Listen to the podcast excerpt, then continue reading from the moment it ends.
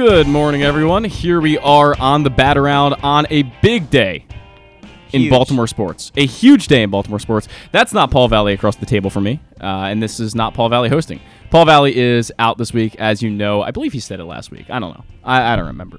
But Paul Valley is out this week. Ryan Blake, who was gracious enough to come in for us all the time, uh, is, is here, and we appreciate it, especially on a, a again a, a huge Baltimore sports weekend. Baltimore will face off against the Orioles, I guess I should specify, given that the Ravens are playing a huge game tomorrow in Pittsburgh as well.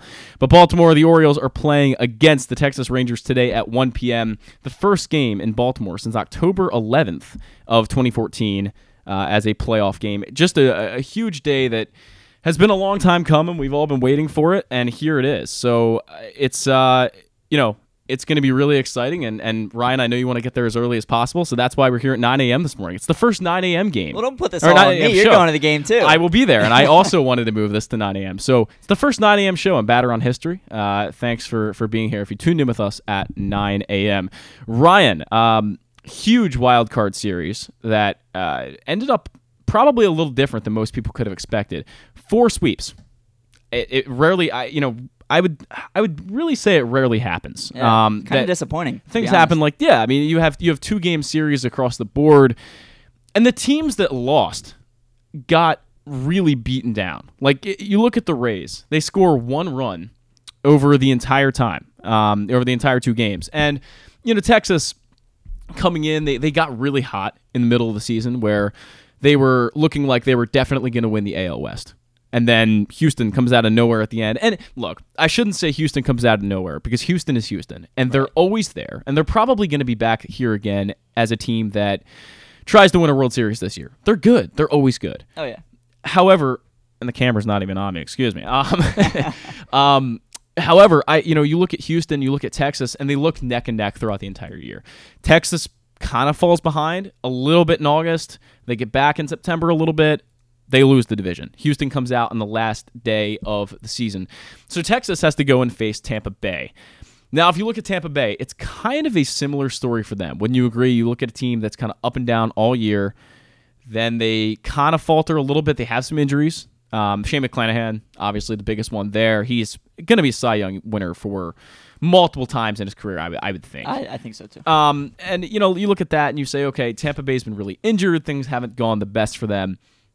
And here we are. They end up facing each other in a series, and Texas absolutely dominates. It, it wasn't even close. I mean, you mentioned the Rays only scoring one run in that series. It's it's. I, I I know the Rays thing is they pitch and they don't hit, but one run in a in a two game playoff series is is wildly disappointing. And like you said, the games weren't even close. No, I, I- really, there was no deciding fight from any of the teams that lost that I would say they deserve to be there. no, if I that's mean, fair. Yeah, the the Jays also scored one run in their series. Uh, the Twins didn't put up huge offensive numbers, but Royce Lewis was massive for them, especially in Game One. Yes, yes. The Phillies uh, just blew out the Marlins both games, and then the the Brewers come out with Corbin Burnes and Freddie Peralta. They lose Game One to Brandon Pfaadt in a bullpen game for the the D backs, and then Zac Gallen outdoes Peralta in Game Two. yeah, There, it, we knew by the fifth inning of the third game on on Wednesday that it was going to be four sweeps. Right. The the Phillies were up, I think four not, or three nothing, and then Bryson Stott hits a grand slam at seven nothing. The the D backs were in control of the Brewers game. That one got a little interesting toward the end, but um, you know nothing really to write home about. Yeah, it, it did get a little interesting. In the eighth and ninth inning, guys were were getting on base for the Brewers, and it looked like they had a, a little bit of a rally going. But then that kind of got it, it kind of got uh, stifled, is the word for it, pretty Yeah. quickly. So it didn't go the way they wanted. But Yeah. Look, even, I think the D backs are the better team, clearly, and, and I think really, if you look across the league, I think the better teams won. I hate to say it about the Marlins. We talk about them all the time on the show about how they are relatively irrelevant. Relatively irrelevant. that's, Yeah. that's the way I like to describe them. They are a team It that works.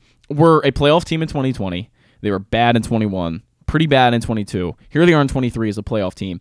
That division was weak. The Mets were really bad this year. The Phillies were okay. I, I will say, I'm not buying the hype for the Phillies. And we'll get there. We'll get there because I, I am towards we'll- the we'll towards the end of the segment before Stan gets uh, on the line here, what we're going to talk about what we think is going to happen in some of these AL, ALCS and NLCS matchups. But ALDS, excuse me, I'm jumping ahead. I'm just hoping the Orioles are going to be there. So I'm jumping It, ahead. it feels like an ALCS because we just had four Yeah, series. it- it we're Not, we're not used to the three game format yet. And are you a fan of that? uh, I don't know yet. Okay. I'm not sure yet. I don't. I don't hate it. I think. Uh, uh, I, I think I prefer it over a single elimination game. I agree with that. I agree with that. I, I think you play an 162 game series. Yeah. And then you come out here and you play one game to decide who stays in. Right. That seems a little bit off to me. This isn't the NFL. It- it's- right. You It- can't. You can't decide a better team in one game. I don't think. I, I totally agree with that. And- Except in 2012 when the uh, the Orioles. yeah, obvi- obviously. Not not in 16 though. That was That was a travesty. It should have been three games. 2016 didn't happen. 20, 2012 was very indicative of, of who was the better team. It- you know, so I, I worry today, and um, we're gonna get to the Orioles later. We're gonna get to the Orioles. We'll talk about them in depth. I promise. Orioles banter sometime after Mike Bordick joins us today. We're, we're gonna do Orioles banter. However, I will say I worry about what happens with the Orioles. Uh, what happened to them in 2016, where they didn't hit. They just didn't hit.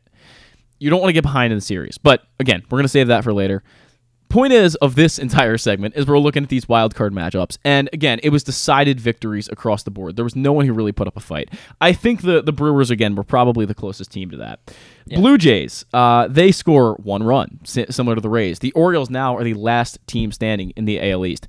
How does that make you feel and what does that mean for the orioles overall? It, it was nice to watch both AL East rivals get knocked out early. Um, Yeah, I, yeah.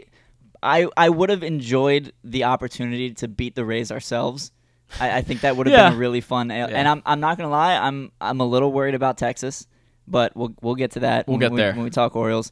Um, yeah, no, it's, it's. It, it kind of reminds me of I think it was a couple years ago in the March Madness tournament. One of the and I don't follow college basketball closely until the tournament, but I think it was it was either the ACC or the Big Ten some team lost like their first seven games in the tournament Mm-hmm. and got knocked out, and there were like one or two teams left.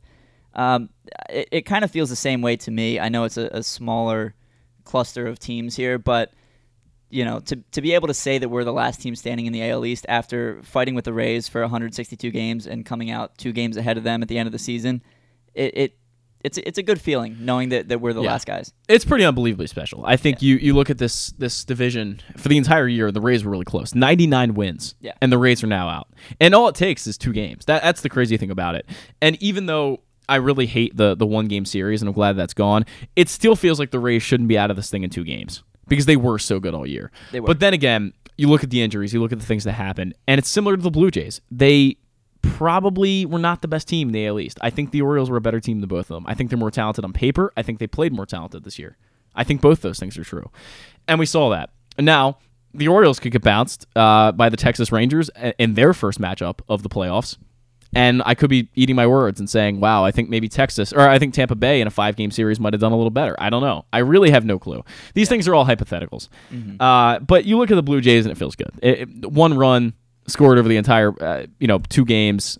They were just, just destroyed by a Twins team that, again, like the Marlins, I'm not sure they're that good. I don't know. I mean, it, it was nice to see the the Twins come back. I think it was their first playoff game win since 2004. They had lost, I believe it was 18 postseason games in a row. Yes, it- I think 2004 was it was earlier than that, wasn't it? I want to say It- it may have 02. been. It Yeah, it have was very early 2000s, regardless. But in any event, 18 consecutive playoff losses, that's six series. right. That's a long Right. time to not win a single playoff game and to be able to do it twice in a row against the Blue Jays, a, a team that that's fan base has talked trash all season. they always do. They it's it's they threw beer on Kim, Yeah. so that It- should it was- that should tell you some things. It was rewarding to to watch them get knocked out. Yeah, and it's again in two games. It's like it still kind of hurts me a little bit that we're knocking teams out in two games. I still may, w- would you go for a five game wild card? I think I would. Mm, I think that'd I- be fun.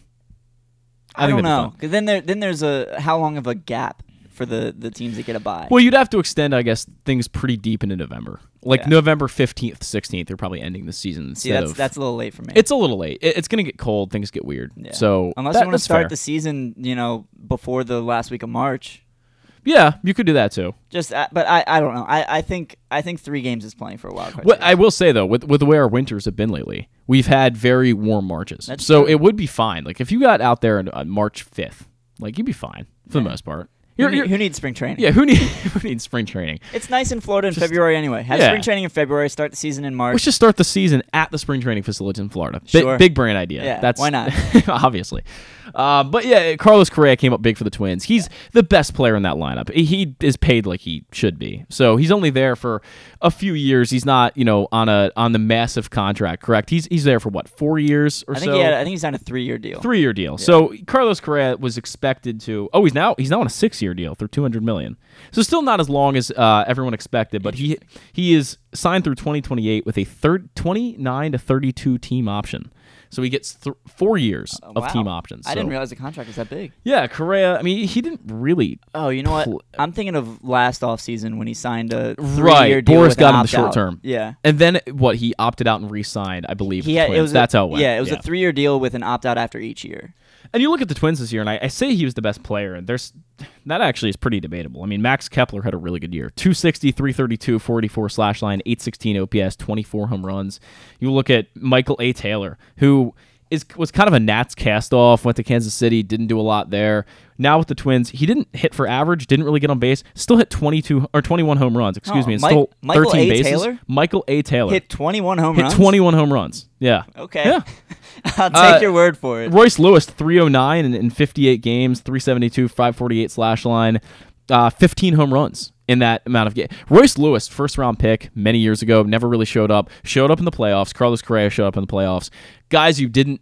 Well, I, I think you, you necessarily expect them, but uh, the Twins only a 87 team uh, team wins this year, and you expected them probably not even to come in first place. The Guardians looked on paper as a better team. Yeah. So this is surprising. The Twins just rolled all over the Blue Jays, and that's we'll take it. I mean, the Twins- nobody's complaining. The Twins remind me of a little bit of the Orioles, to be completely honest, in the sense that they've they don't have any major standout players, but they have a lot of guys. I who think are Sonny solid Gray is. Well, I would uh, argue. offensively. uh, I know, Yeah, I fair enough. Uh, pitching staff, yeah, Sonny Gray, Pablo Lopez, uh, throw Joe Ryan in the mix there. I would assume Ryan. I, I don't know for sure, but I would assume he's starting pretty early in the ALC in the NLDS. Because it, it was Lopez and Sonny Gray, so Right. it- it's going to be probably Joe Ryan for Game One. Yeah, I and would I think I think Lopez was like second in the league in strikeouts in the American League. Uh, Sonny Gray was was up near the top in ERA. So yeah, their their their one two maybe one two three punch in the rotation is uh, very very good. just just to plug Baltimore for a second, because why Yeah. not? It's a big day.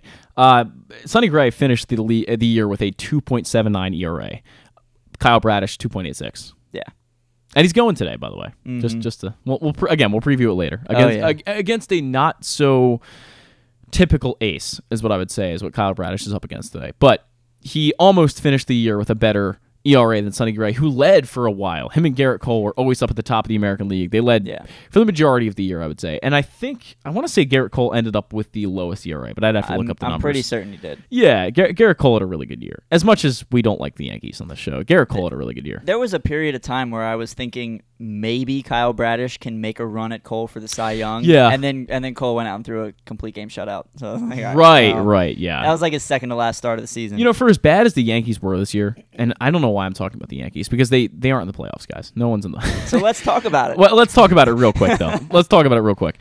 For as bad as they were this year, they had some wildly good pitching matchups. You saw Domingo German throw a perfect game.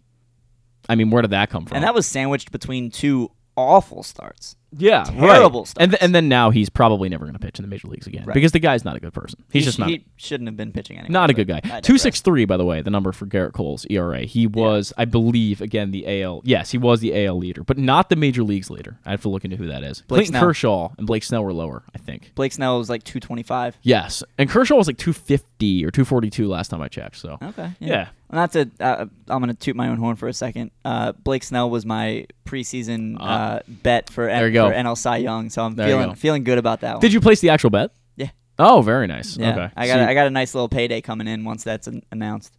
yeah, that's great. That's that's going to be it- when you can predict something that's going to happen over one sixty two. That's always impressive. Well, I, I shouldn't I shouldn't congratulate myself too much because I also bet on I think it was Aaron Nola to lead the league in strikeouts, Cedric Mullins in stolen bases.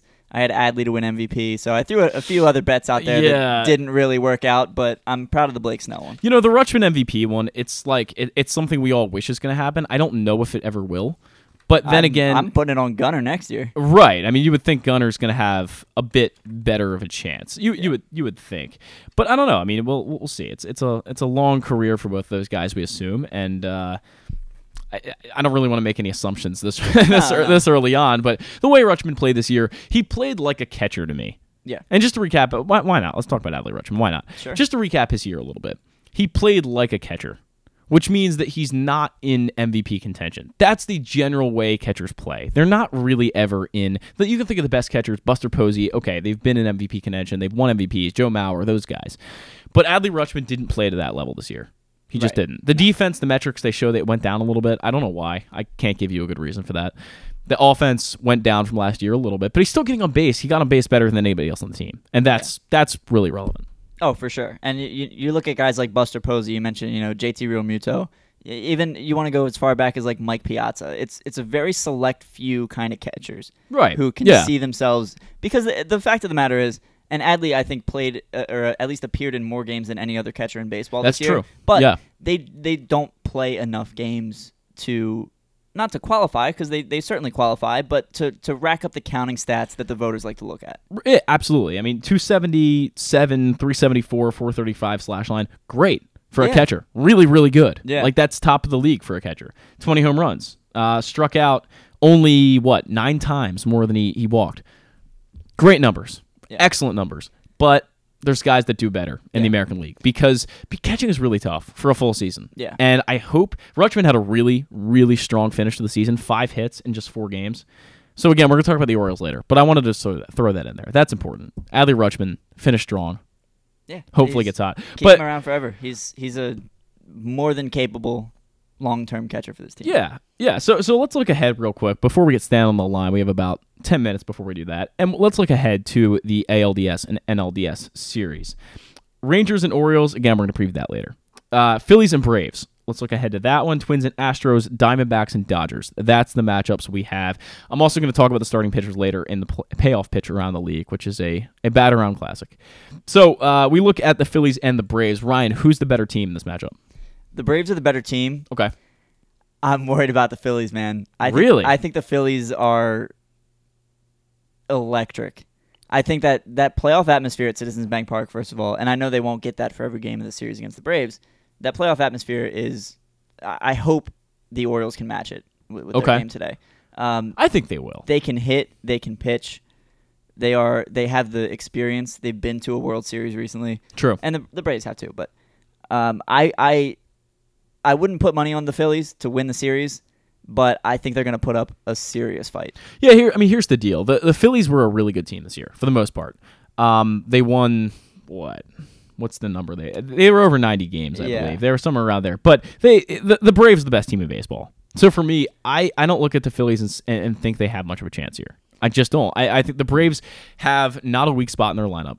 Barely any weak spots in the starting rotation. The bullpen is probably the weakest of the three, and it's still really good. Yeah. So you look at what the Braves can do, and the fact that they've had time off for everyone to get a little more energy and, and just sit around for a little while. I think that's going to be really good for the Braves. And I think the Phillies are going to come in really hot, and it's going to be a really good series. But I don't know if I can ever, in any bet, say that the, the Phillies are actually going to win this one. Yeah, I, I wouldn't bet on the Phillies. I do think the Braves will ultimately overmatch them, but I, I do think the Phillies have a shot to put up a fight. But that, that Braves team, like you said, top to bottom, they won what 103 games. It's Yeah, it's I- they a can go through anyone. it's a dirty lineup, a dirty rotation. The uh, the Orioles were a couple pitches away from sweeping them in Atlanta, They were. which The- gives me a little hope for, for this Orioles team. But no, I mean, uh, look, you look you look at the the Braves, top to bottom in their lineup. Everyone is dangerous. Yeah. from one through nine, they have at least three aces, I think, in that rotation. So yeah, I, I do think the Braves ultimately are the better team and will win the series. But you, you talk about teams, you know, the Phillies are coming in hot, right? Remember what we saw in 2014? The Royals came into our series hot, and they just kept riding that all the way to the World Series. That's They- true. Now they didn't win the World Series, No. but they were down, I think, eight to three in the seventh or eighth inning of the wild card game against Oakland. Came back and won that game. right. Swept the number one seed Angels in three games. Mike Trout's only three playoff games he's ever appeared in, and then Yeah. and then come to Baltimore and sweep the Orioles. So sometimes the postseason is just about getting hot at the right time. Absolutely, And that's the true. Phillies, I think the Phillies could ride that wave a little bit. Well, you talk about getting hot at the right time. Trea Turner is the absolute example of that. He's been really, really good. He was struggling, and apparently people gave him a standing ovation in Philly. Uh, the fans did, and ever since then he's been just tearing the cover off the ball. I don't know how that works, but I guess it does. He had a stretch of I think ten homers in eleven games. Or some, He- he's been unreal. absurd like that. Finished the season still as a basically four war player slash 266, 320, 459, 26 home runs, 30 stolen bases. Trea Turner's Trea Turner again. Yeah. And that is the biggest thing for the Phillies because he got off to a horrible start. You looked at Trea Turner and you were missing Bryce Harper for a good chunk of the season if you're Yeah. the Phillies. So you look at Trea Turner, you look at Bryce Harper. They're both. Well, I shouldn't say Bryce Harper's hot at the right time. He's not necessarily hot right now, but he's Bryce Harper. Yeah. He can get hot whenever he wants. Right. He's just one of the greatest players to ever live. So it's, you know, it's a- they're they're also getting they're also getting contributions from Bryson Stott, Johan Rojas. Like the, Well, I was going to mention Bryson Stott next. Yeah. Bryson Stott is one of the best young players in the league. Um, un- undoubtedly. I mean, again, you look at his numbers this year: hit 15 home runs, stole 31 bases, hit 280. I mean, the guy's good, and he's a good defender. He, he versatile. He's just a guy that you want on your team. well, I, I want to circle back real quick to Trea Turner. Yeah, yeah, sure. How much credit do you give the Phillies fans for his turnaround? Do you think it was one of those situations where he kind of needed that, or was Trea Turner bound to become Trea Turner again eventually? I think both things are true. yeah. I think both things are true. He probably would have been Trea Turner at some point anyway, but I think it happened quicker because of what happened in Philly. Yeah. The fans supported him. Philly fans, I mean, I'm- not a Philly sports person at all. No, I don't care for Philly sports. However, Philly fans are some of the most devoted in sports. Yeah. So I think when they give you a standing ovation like that, it means something to you as a player. I would Absolutely. th- I would think that. And it was a really quick turnaround when he when he started hitting. Oh, and, and by the way, I should mention that uh, we have Mike Bordick coming on the show later. Former Orioles shortstop, the one to replace Cal Ripken Jr., played in two World Series uh, and seven total postseason series. So we're going to talk to, him about being a player like Trea Turner, feeding off that energy and being a shortstop in uh, the playoffs. And that's going to be some really good insight from Mike Bordick. He'll be on at 10 o'clock. Stan the fan, Charles, three minutes away. Um, let's, Ryan, let's finish up a little bit of our wild card talk here and previewing some of these series. We look at the Twins and Astros. Um, again, the ALCS series or ALDS, excuse me. I keep saying CS. I really want the Orioles there that bad. Uh, the Twins and Astros ALDS series. Who do you got in this one, and who do you think's the better team?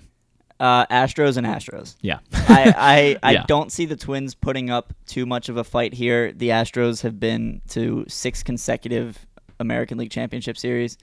I, I, I don't see the Twins taking this to more than four games. I agree. With- I, I think they're going to win one.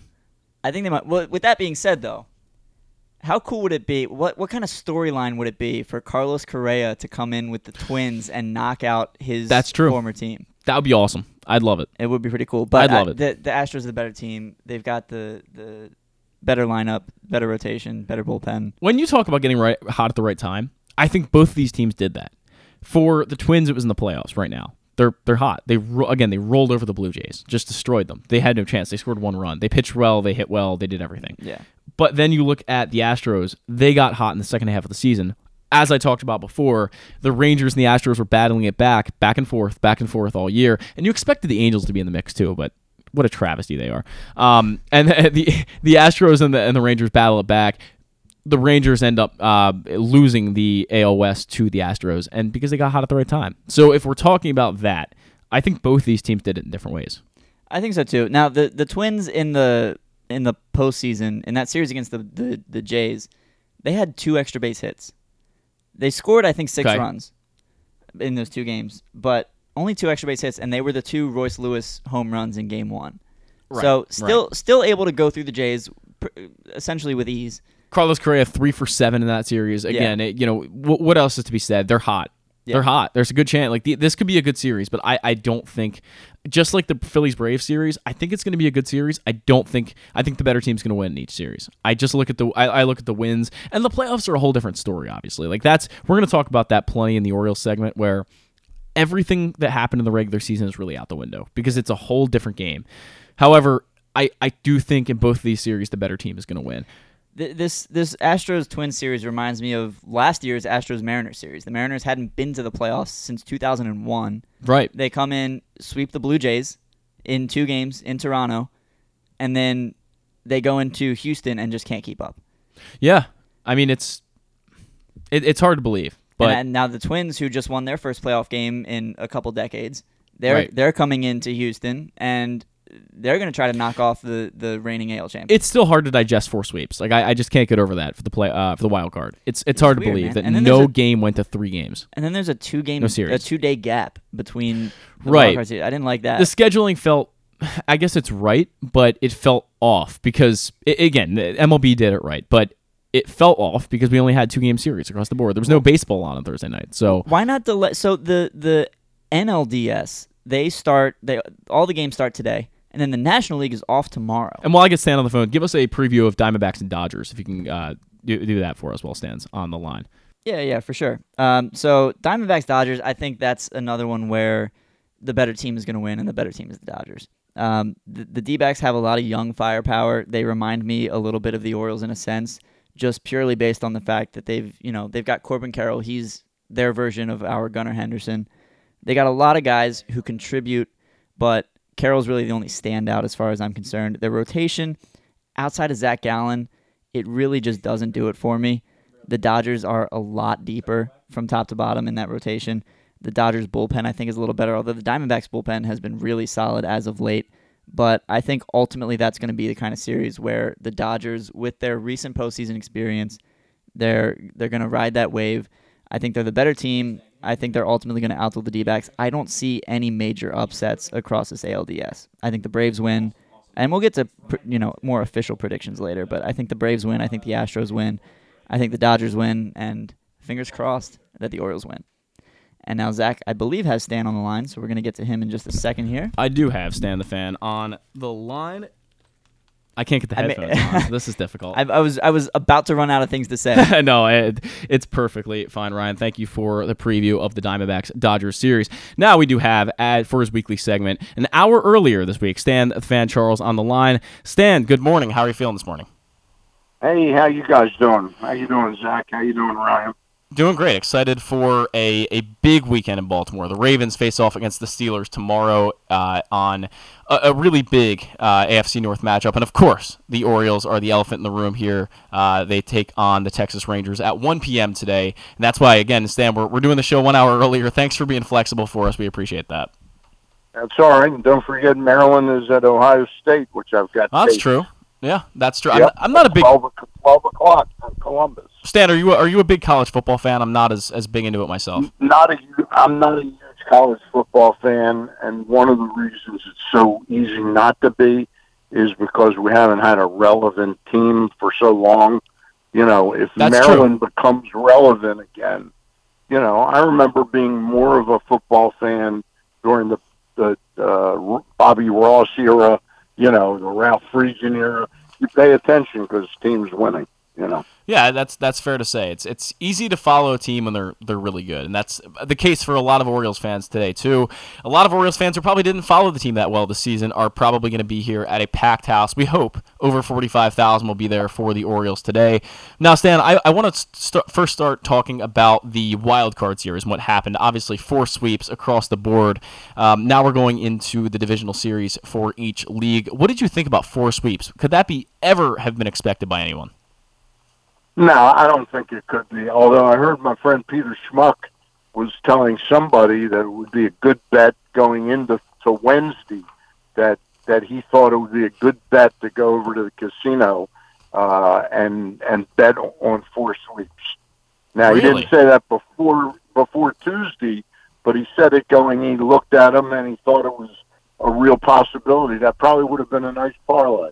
That would have been a really nice payout. That would have, that would have been a really nice payout. Oh, yeah. Now, what, what team was the most surprising to you, though? We look, we look at the Twins; they rolled all over the Blue Jays. We talked about Ryan and I had a had a segment about teams getting hot at the right time. It seems like the Twins are probably that team. But what team surprised you the most? Um, I would say, given given how good Milwaukee has been, I think uh, the, the collapse of the Brewers Really? Okay. uh, was surprising when they when they had the three nothing lead in game one, uh, and they had a little bit of the the upside, in my opinion, on the starting pitching matchups. Uh, for them not to have uh, not to at least represented was kind of surprising. I mean, look, we had three surprises. I mean, that Tampa went down so easily, and also that the um, uh, Toronto Blue Jays went down so easily. So we had three of four surprises to a certain extent. To me, Arizona was probably a little bit of the, the most surprising. But I'll tell you the most surprising performance was Nathan Eovaldi coming back, uh, you know, off of the IL in early September. Had had made I think four or five starts, had a nine ERA in those starts.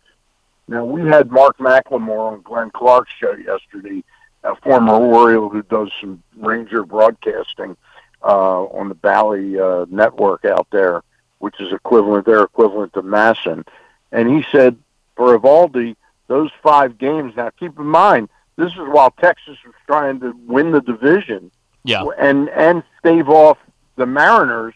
That those five games were equivalent to like a pitcher in spring training. You know, getting just getting in shape. Uh, that's shocking to me that they put him out there, not not thinking he would pitch that well, and all of a sudden now, Yeah. in the first playoff game, he looked like vintage Eovaldi. Yeah, I- I- a you know a longtime pitcher for Boston, throws hard, really good stuff. Uh, goes over to Texas and only pitches in 25 games this year, but 3.63 ERA. He won 12 games out of those 25. Really good year for Eovaldi, And then again, you, you talk about him. Well, he had a really good year, but you know what happened to him after the All Star game? He had he was twelve and three at the All Star break, and he ended up thirteen and Sure. nine. Uh, so, and his earned run average at the All Star break was like about two seven. So he was absolutely non-existent and awful in the second p- part of the season. And for him to suddenly put that game up, that was the biggest shock of the postseason for me. Well, Stan, I, I have it here that he only lost five games uh, throughout the whole season for, for Texas. So uh, that that number off I have off baseball reference, but certainly the ERA did jump uh, from around Yeah. two seven to three six three. I know So he only won. I know he won one game after the All Star break because he. I, had twelve. Yeah, he was. He had twelve wins at the break, and he ended up with thirteen. I think. No, he, right? he actually ended up with 12, 12 of 25. So he had, he had 12 wins in, in for Texas this year. But really, really good uh, year for him overall. Even 3.63 is still a good ERA and still good numbers, even if he did collapse a little bit after the All Star break. And he's probably going to be a wep- weapon for Texas, and we're going to see him uh, in the Orioles series. We would we would assume probably if he's able to get there. Yeah, I'm assuming he'll start Game Three. Yeah, I would think so. I, that makes sense. Montgomery will start Game Two, and he'll start Game Three. That would make First sense. game in uh, Houston, in Dallas, on Tuesday. Yeah. Stan, while Ryan here, while we're on the subject of the Rangers starting pitching, they're starting two lefties in the first two games of the series, Heaney and then Montgomery in Game Two tomorrow. Do you, what what do you think their strategy is here? Do you think they're kind of playing toward the ballpark dimensions at Camden Yards, and then they'll go with uh, a couple of their righties when they get back home to Texas? Because it was kind of a surprise for us to see Heaney listed as the Game One starter. Well, it's not that surprising to me. I figured that Bruce Bochy would go in Game One with with a combination. I don't look for Heaney to pitch any more than three innings today. Interesting. I think it's I think it's a calculated switch game where he wants you know Brandon to commit to a certain lineup, and then three innings in, he's you know unless the Orioles pound Heaney and he's knocked out in the first or second, then he's going to switch to Dane Dunning to do the same thing, and then turn it over to the bullpen in innings seven, eight, and nine. You know that's what his hope is, and he's going to try and get Brandon Hyde, in my opinion, to commit to making some changes to go against the right-hander. You know, maybe drop Frazier in over whoever's starting the game at second base. Uh, you know, that's how I see it, at least. Yeah, it is interesting. I mean, you, you have better starters than Andrew Heaney uh, to be able to, to start. And Heaney this year, 4.15 ERA in uh, 28 starts, 34 games pitched total. He was fine, but I wouldn't necessarily say Well, Heaney. his, his only options today really were Heaney and Dane Dunning, and neither I- one of them I would've gone with Dane guy Dunning. you would want to start game one. You know, you'd really want Montgomery or Gray, who I understand is also in the IL. Uh, you know, so they've been, you know, they're they're starting pitching the the second half of the year. The combination of the fact that Degrom did nothing for them, and then Yeah, they yeah. then they lost Eovaldi from the All Star break until September third.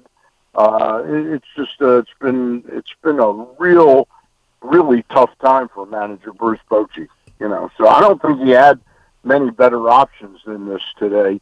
Is doing a split game. That's what I think he's going to do. Stan, coming into Monday, I was really concerned that we'd see Max Scherzer make a comeback and try to pitch in one of these games. Do you think there's any chance, uh, now that he's not starting either of the first two games, that he's going to make an appearance in the series?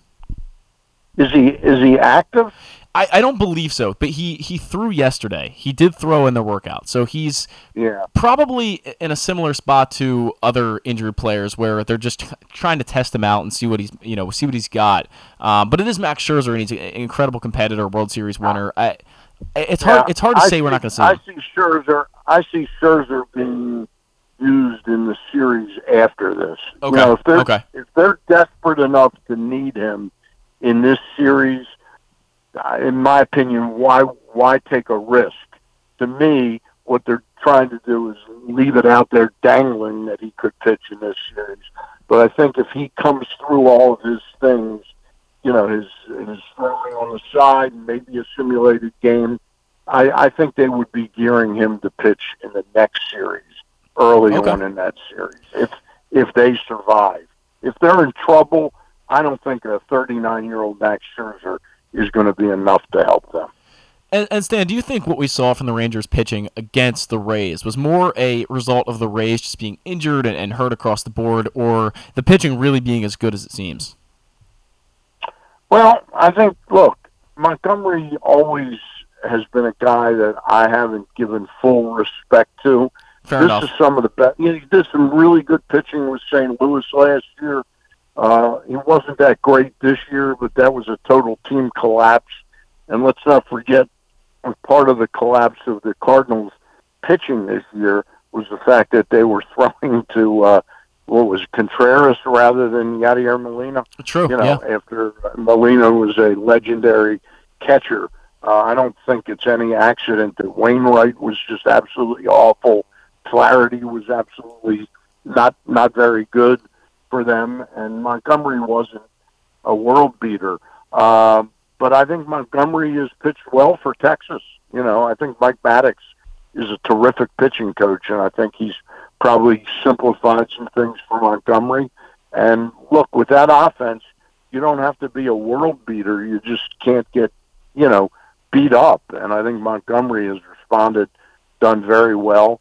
And if Eovaldi is truly back, uh, the Orioles are in for, you know, a real tussle here in this in this series. And I think that's why, to me, the pressure is on the Orioles to win Game One. Yes, uh, I agree. facing their their best two starters in games two and three. I really would think the Orioles would be in some trouble if they lose today. That's why I'm I'm guardedly excited and optimistic that Kyle Bradish is going to go out and do mostly what he's done, you know, the whole season, and especially his last 50, 60 innings. Stan, we'll get to the O's for a sec, but I, I just want to follow up on your Jordan Montgomery comment. What what have you seen differently from him that's been really a, a far more successful season than we've seen from him in a while? Well, I can't say that I've, I've watched him that carefully. Fair enough, to- yeah. To break him down, but but I think he, he's certainly pitched a lot better with Texas than he is with, has with the uh, Cardinals this season. But the Cardinals No were doubt. team kind of in free fall the whole season, you know, and it really did surround a lot around their pitching failures. Yeah, they they uh, I guess losing um, Yadier Molina, who you mentioned earlier in the segment, is a really big deal too. And Adam Wainwright, just at the end of his career and retiring, is is obviously a big thing for them too. So But- the Cardinals, Remember, remember, remember one thing about them. They were the team that 30 days into uh, what an 80 million dollar contract they gave Contreras. The the manager openly was saying he can't catch for us anymore. right? yeah, I mean, publicly publicly calling him out and saying he's going to have to play right field for us. And then two weeks later, he was asked a question. I'll never forget this. He was asked a question at a press conference. What does Molina have to do? Um, uh, Contreras have to do to prove that he can that he can catch again for you? And the manager publicly said, Now he needs to work on playing right field. And then two weeks later, they did a total about face, and he was back catching. Uh, Yeah. So I thought the leadership. First of all, how do you sign a guy to that level of contract, and then a month in, you're questioning whether he really knows how to call games, and publicly discussing that? And I thought it was really ridiculous. It seems like homework wasn't done shocked on Mar- I'm shocked Marmol is still managing that team. I agree, honest with you. especially as someone who's young and inexperienced, hasn't had uh, managerial jobs before to come in here and, and do Yeah. something like that. It's a bit odd. I will agree with you there. It's it's Yeah. it's quite Yeah. odd. Yeah. Now, Stan, let's let's get to the Orioles and Rangers lineup uh, series a little more, I should say. Um, let's look at that Rangers lineup, and just about everyone in that lineup is either home run hitter, high average hitter, on base machine. What are you seeing from them, and, and how hard is it going to be to stifle guys like Corey Seager? Well, it's uh, yeah, that is not an easy lineup No, uh, to get around. But uh, we had uh, we have one yesterday? I'm trying to remember. We had somebody on Glenn's Glenn's show that was talking about Kyle Bradish. That when he really started to use the two seamer uh, over his four seamer, that a lot of things changed for him. interesting. Look, in his last his last 57 innings, he's given up two home runs. Wow. Uh, in his, if you take out one game, uh, because I'm, you know, from talking to me every week, I'm big on if you take this one or two games out of somebody's record. Well, if you take the game out September 14th when he gave up four runs in seven innings against Tampa, which isn't a horrible outing, just not a spectacular outing. His ERA in the last 50, 50 and two thirds innings is like 1.4. His whip is 0.8, and he's given up one home run in those 50 and two thirds innings. Wow. So, Yeah. um, whatever it is he's got in his secret sauce, he seems to know how to keep the ball in the ballpark. So, I'm looking for him to pitch a big game. Um, I'm sure he'll have some opening jitters. So that first inning is going to be very important for him to get through uh, to me, you know, quickly. Stan, I think back to 2014, and we saw Chris Tillman come out in Game One of the division series against the uh, Detroit Tigers, and he strikes out the side. Uh, Ian Kinsler, I think Torii Hunter, and Miguel Cabrera, and he was pumping 95, 96 miles an hour on his fastball on those strikeouts after sitting around 91, 92 for most of that season. Do, does Bradish strike you as the kind of pitcher who would have that kind of playoff adrenaline? Do you think it would take him up a notch like it did with Chris Tillman, or do you think it might cause a little bit of, you know, lack of command, a little bit of, The you big know, difference, and that's gr- that's great memory you got there because I didn't remember that. But the big difference to me would be what this this pause of five six days is going to do. You know, Yeah. whether Yeah. that can lead to more more jitters. You know, where you're you're sort of you're overtaken by the jitters early in a game like this, and you walk a, a batter or two. That's not Kyle's game. So the the big thing is he's got to pound that strike zone Yeah. and stay ahead of the hitters. Now, conversely, I think they're going to be trying to, eh, rather than kind of hijack him or what's it called when you you surprise attack him on first pitch swing. I think they're they're going to be they're going to be aiming at getting his pitch count up, you know, and getting sure. him out of there in four four to five innings. So I don't know how aggressive they'll be, and that's why it's imperative for him to be aggressive in the strike zone and get ahead of their hitters.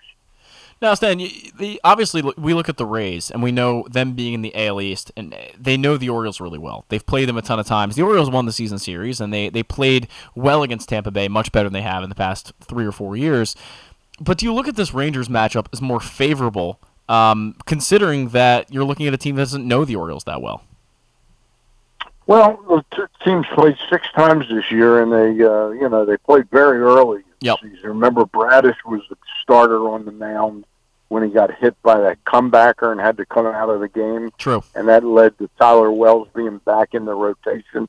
Didn't Tyler Wells pitch like five or six one-hit shutout innings? It was like them? five, yeah. Um, yeah, but they were three and three against each other. I mean, I don't see either team having an advantage that way that they don't know us, we don't know them.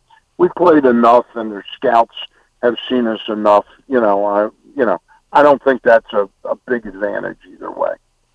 Yeah, it's it's and it's shocking to me to see a 99 win team like the Rays fall to the Rangers so quickly. What was your take on that series? If you ever got to uh, to catch a game, you know, I I did not uh, the, the way the playoffs have evolved the last few years. I don't get to see all the games because it mystifies me why why you wouldn't want to have at least two hours between a, every game. But but I would think that Tampa fought their asses off all year long, and they came out out of their uh, dugouts and looked in the crowd and saw nineteen thousand people. yeah, I think it's defl- I think it was deflating to them that this is all the fan support we get. You know, now I mentioned that sure. to somebody the other night who laughed that off. Oh, they don't care about that. And I heard that the second game, I heard it looked like they may have announced eleven thousand people for the second game, but Wow. that there may have been as like three or four thousand people in the ballpark for that game. So I think that now that's not going to take place today. It's not going to take place in Atlanta. You know, Yeah. um, these stadiums are going to be raucous in most venues, uh, and I'm, I'm I was really surprised by that. With the good news that Tampa had had the stadium, you know, uh, albeit in St. Pete, but they're getting a new stadium, and ra- I thought the fans would rally around this team, Right. uh, and they, they didn't, and I think that that set them off a little bit uh, and got them off their game a little bit because certainly the way they played defense, their heads were somewhere else rather Yeah. than in that game. And Sam, we're, we're going to have Mike Bordick on here at the show later, uh, and I'm going to ask him about that. Yeah. I'm going to ask him how does energy feed into what you do as a player, and how do you Yeah, kind of kind of look around and say, okay, there's only 19,000 people here. How do we actually bring any energy from that? And that's probably the Rays are used to it because they play to small crowds really every year. Even in good playoff games, they play to small crowds. So it's it- it's it's sad to see. And I did a I did a segment on the show last week about the stadium being in St. Pete. Um, you know, as much Yep. as I'm, I'm not a Rays fan, I, I really don't care all that much. It's sad to see Uh-huh. that they're making the same mistake twice. uh, what by putting the stadium in St. Pete? Correct. Yeah. Yeah. I, I don't see it as that big a mistake. I think that I think the cost the cost to do it in Tampa were probably too great, so they were Okay. able to work a deal there. I think the larger issue is people don't don't want to go in indoors in in Tampa St. Pete. Yeah. You know, I, I think uh, that ballpark. I have not been inside of it, but I've never heard a good word about it. But it's interesting. While it hasn't helped them from a business standpoint, they they have a tremendous home record, which is all the more surprising that they got blown out so easily. Yeah, it's it's hard to believe. 99 wins, and they're, they're good every year. It's it's been for the past Yeah. five, six, seven years. Tampa Bay's always been in it. This year, I think the injuries just got the better of them. A, a commenter mentioned they were just totally worn out. That seems like the case. They were just so worn out that things just didn't go their way this year. So I don't know. We'll, we'll see what happens. We'll see if Texas brings the same fire to the Orioles series. Um, now, speaking of the Orioles, Stan, you look at the bullpen. Obviously, without Felix Bautista, it was announced this week that he's going to have Tommy John surgery and will be back in the spring of 2025. I- How big is it that the Orioles are missing Bautista down the stretch here and then all of next year? Well, it's it's certainly it's certainly big when you lose the best closer in baseball. Yeah. Um, and I'm not saying that a couple of the games weren't without a little drama late in the games, but I, I think this bullpen has the necessary pieces now. I've got Okay. one question for you guys. I was busy doing a lot of stuff yesterday. It, who ended up being the pitcher that got left off? Was it Flaherty or Fuji, or both, or both of them on somehow on the roster?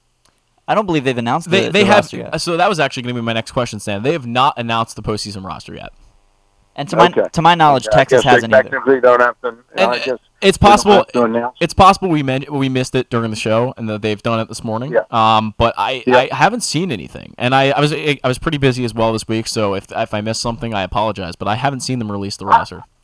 I thought the last couple times um, I watched Fuji pitch, I just I, I watched him in that game against Boston. We were trailing, I think it was two to nothing when he came in, and when he left, we were only down three nothing, but it was so like sort of I was going, boy, if this game really meant something, Mm. um, you know, it, it just I can't see taking the risk in it. It's a it was a very interesting acquisition.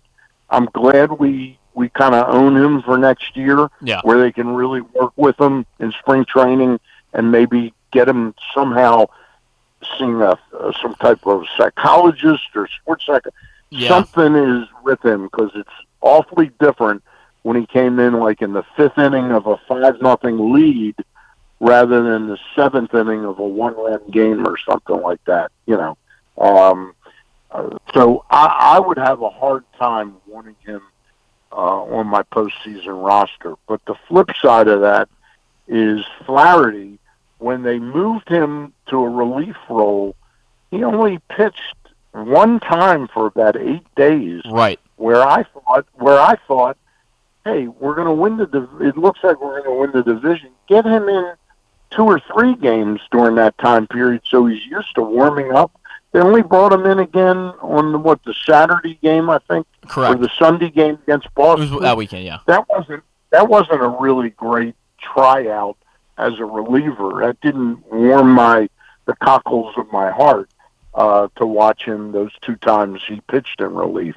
I thought Flaherty with the the lack of the phantom runner, you know, uh, the ghost runner in the playoffs, that if you get if you get into a situation and you you need you're down to like two pitchers, and Flaherty's one of them, he could go out and give you four innings Yeah. you know. Uh, I, I don't know if but I can. I'm not sure. I'm not sure how they'll play it. Well, and that's that's kind of the question mark that I have in my head is who's going to be that final guy to make the roster. I I think it's going to be Fuji. I really do. I, I I think Flaherty has proved that he's just not good in big moments. But then again, Fuji's proved the same thing. So I I genuinely don't know who the guy is here. I mean, to me, to me, the Orioles have three left-handers in Coulombe, Paul, and Perez. But to me, probably the steadiest guy they could put on the postseason roster would be Cole Irvin. You know, I think I think if you got Well- into eleventh inning of the game and you said, "Shoot, we really need somebody who can can hold the fort for three innings," I think I'd have much more faith in Irvin, Cole Irvin, than than either Flaherty or. But that would be four left-handers plus means. That's a lot of your pitchers being left-handed. Well, I, I was going to mention the same thing as you. I think Flaherty provides that length that's going to be valuable in the playoffs because it, it is. Every everyone's tired Yeah. down the stretch, and when you can get a guy that hasn't really pitched that much, as you just mentioned, the past few weeks, that's probably going to be a benefit to them. So maybe maybe Flaherty is that guy simply because of the length. That's a good point. Now, the, the flip side of it is that they're obviously not going to need five starters. So they got a Dean Kremer or a Kyle Gibson that is there in reserve, you know, for, for three or four innings in a game, too. Right. But Yeah. they would most likely be used in the first nine innings, you know, to pitch length, you not- you would think so. not sitting there as the last the last uh, survivor for your pitching staff, you know. Stan, final question before we move into predictions Yep. and predictions for the championship series. But who do you see closing for the Orioles right now? Is it Tyler Wells? Is he the guy? I think probably Wells. I think if the situation's right and there's three definite right-handed hitters, could see Cano. Um, I think it's going to depend upon sort of what the matchup is. You know, we get hung up in who's going to finish the ninth inning, but sometimes, you know, now more and more it's become a little more sophisticated to pitch your best pitcher where the best hitters are. So Fair I'm enough. not going to predict it outright, but I guess Wells probably has nudged in front of Cano right now. All right, fair enough. Now, Stan, I want to move on to predicting the winner of each of the division series to move into the championship series. Now, uh, we're going to skip the Rangers and Orioles because we just talked a good deal about them. But Phillies and Braves, who do you have in that one? You know, Braves are a big, big favorite, and there's no question they've been the best team in baseball. Uh, I think that's going to be a very tough series. I don't think that's going to be a sweep. So I think that's a, a four or five game series. Okay. I'm going to take a chance and say that the Phillies somehow survive. Wow. Uh, they got an awful lot of veteran firepower in that lineup. I know the I know Atlanta does too, and I think when when Nola and Wheeler pitched the level they pitched in this previous series, and I know that's against Miami, they've got a chance to beat anybody and don't deserve to be that big an underdog. Ryan strongly agrees with you, by the way. Ryan is on the Phillies hype train, so I think you're there with him. I'm, I'm not sure they'll win the series, but like Stan said, uh, it's going to be closer than a lot of people think. Yeah, that, that could certainly Yeah. be the case. Um, Stan, real quick here Twins and Astros and Diamondbacks and Dodgers. What do you have in those series? Well, I got the Dodgers uh, winning pretty easily over the Diamondbacks, Okay. and I think the twin. I think the Twins are going to be a really dangerous team. I think they've got a little traction under their feet here, and uh, I see Bailey Ober is starting today. He's he's very similar to what happened to Eovaldi, where coming out of that All Star break, his velocity was down, and they Yeah. ended up sending him to the minors after some rest and he's come back and pitched a couple really nice games. He's going against Verlander. Uh, you know, Verlander is certainly capable of shutting them down Always. uh, for six innings, but uh, to me, at his age right now, he's also very easily able to give up three or four runs in five, six innings. So I think they they may they may prevail in that series. I really love Good chance. uh, Royce Lewis if he can stay healthy.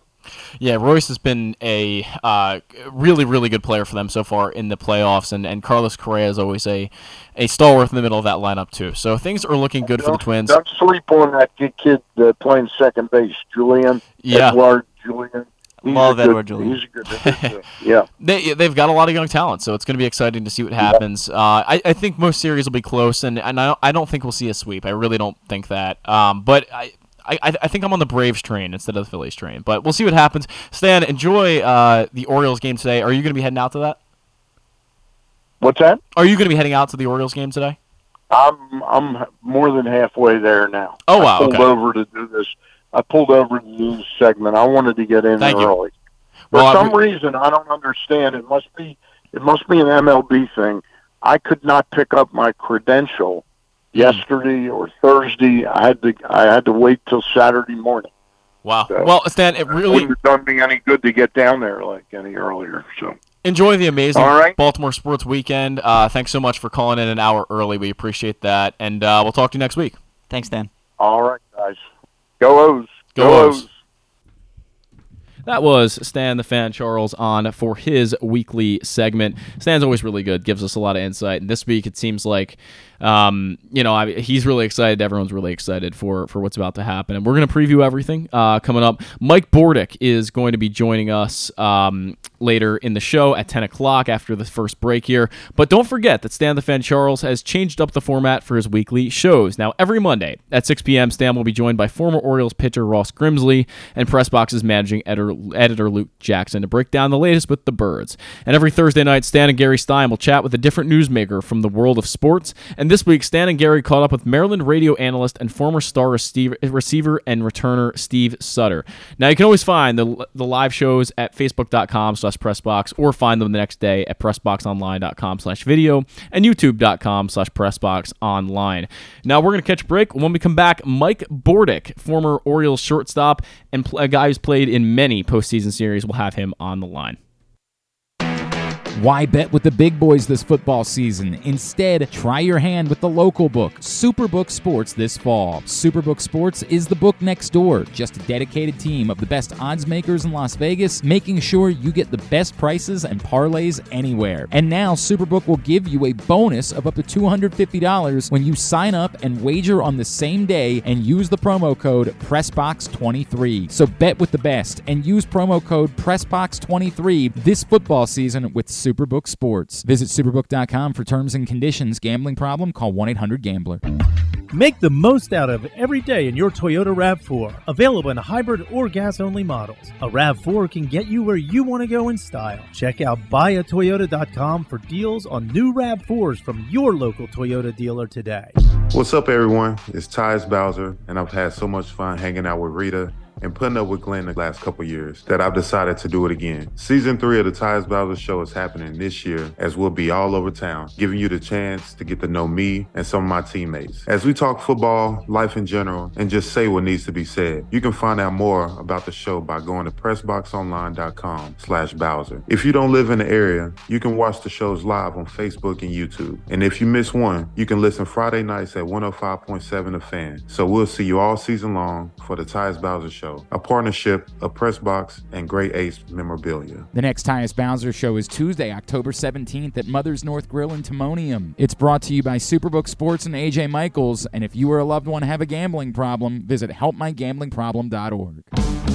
Six chicken tenders made from fresh, never frozen Royal Farms world famous chicken, a family sized order of Western fries, honey mustard dipping sauce, and a two liter bottle of Dr. Pepper. It's Royal Farms' new Tucker's Tenders Meal. It's Justin Tucker's favorite, and at only $19.99, it'll be your favorite meal too. The new Tucker's Tenders Meal, available only at Royal Farms. Now you can kick back, relax, and eat like a champion.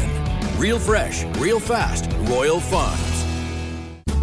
Visit Harford County this fall. Celebrate arts across Harford September 15th through the 30th with dance, theater, music, and visual arts. September 29th through October 1st is the largest Italian festival in Maryland, featuring entertainment, cooking demonstrations, a bocce tournament, and family fun. If you're headed to the Maryland Five Star, stay and play in Harford County. While you're there, enjoy the scenic views atop the King and Queen seats and experience pumpkin patches, corn mazes, and fall brews along their Harford Libation Trail. For more info, head to visitharford.com. Maryland open. Picking a restaurant to try for the first time? Let's look at the Costas Inn. Here's a few checklist items quality of the food, check. Quality of service, check. Does restaurant have plenty of free parking? Check. And finally, does restaurant have delicious steamed crabs, crab cakes, crab soup, and specials galore? Check, check, check. Costas Inn, 4100 North Point Boulevard. They check all the boxes. The Baltimore County Police Department is now hiring with competitive salaries, including for experienced police officers, starting salaries between over $68,000 and over $82,000 based on your prior service time, accepting up to seven years of service times with only six weeks in the academy, minimum of two years prior experience. And police cadet starting salaries at over $32,000 must be between the ages of 18 and 20, but you can apply starting at 17 and a half. Must have a high school diploma or GD equivalent at the time of the hire, U.S. citizen at the time of the hire, and a valid driver's license. So if you have a passion for service and want a career for life, now is the time to join the Baltimore County Police Department. Call 410 887 5542 or visit joinbaltimorecountypd.com. What company has the expertise to make your home healthier by purifying your air and killing all viruses, allergens, and bacteria? AJ Michaels, Heating and Air Conditioning in Baltimore and Annapolis, ajmichaels.com. Welcome back into the bat around on this big Baltimore sports weekend here in the lovely Towson area where it's currently pouring. The, uh, the Orioles tarp is on the field. But to celebrate today's huge playoff game, we have someone on the line who's been in a lot of playoff series himself, played in two World Series, and has a ton of experience there. We have Orioles shortstop Mike Bordick. Mike, thanks for joining us this morning. How are you? Absolutely, yeah. Good morning. I'm great, man. I'm down at Pickles right now. Oh. It's popping. That's yeah, Orioles are uh, excited right now. I, I think uh, Ryan, uh, my co-host here, is also his sister's down at Pickles right now. So Yeah, say, say hello if you see. everyone's everyone's there right now. How, how is the scene down there in Baltimore at the moment? Yeah, it, it's wild, man. It's great. Uh, so exciting. Obviously, sports in Maryland right now is uh, peaking, so Yes. it's pretty pretty uh, fun to see. Uh, Orioles leading the way. It's a sea of orange out here. Everybody's fired up. That's awesome. Good to hear. Good to hear. I'll be down there myself. Ryan will also be down there later. So uh, hope hope everything goes the way we want it to go today. But Mike, you had the chance to play in seven postseason series in your career, including two World Series. Can you talk about what it is just just playing in a playoff game and how these guys prepare and how they feed off the energy and everything that goes into it? Yeah, it's pretty intense. Uh, let, let me start by just a quick negative about it.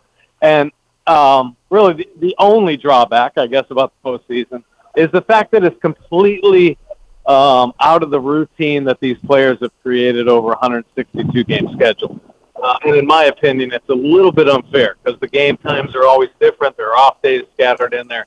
So players have to make an adjustment. Um, and that's why these guys are so good. The guys that can step up in the postseason with the pressure on, the change of routines, uh, that's why they should be elevated. And they're going to be postseason, and the Orioles, of course, hope that there are a couple guys on their team that, that really get hot at the right time, and, and that's what it's going to take.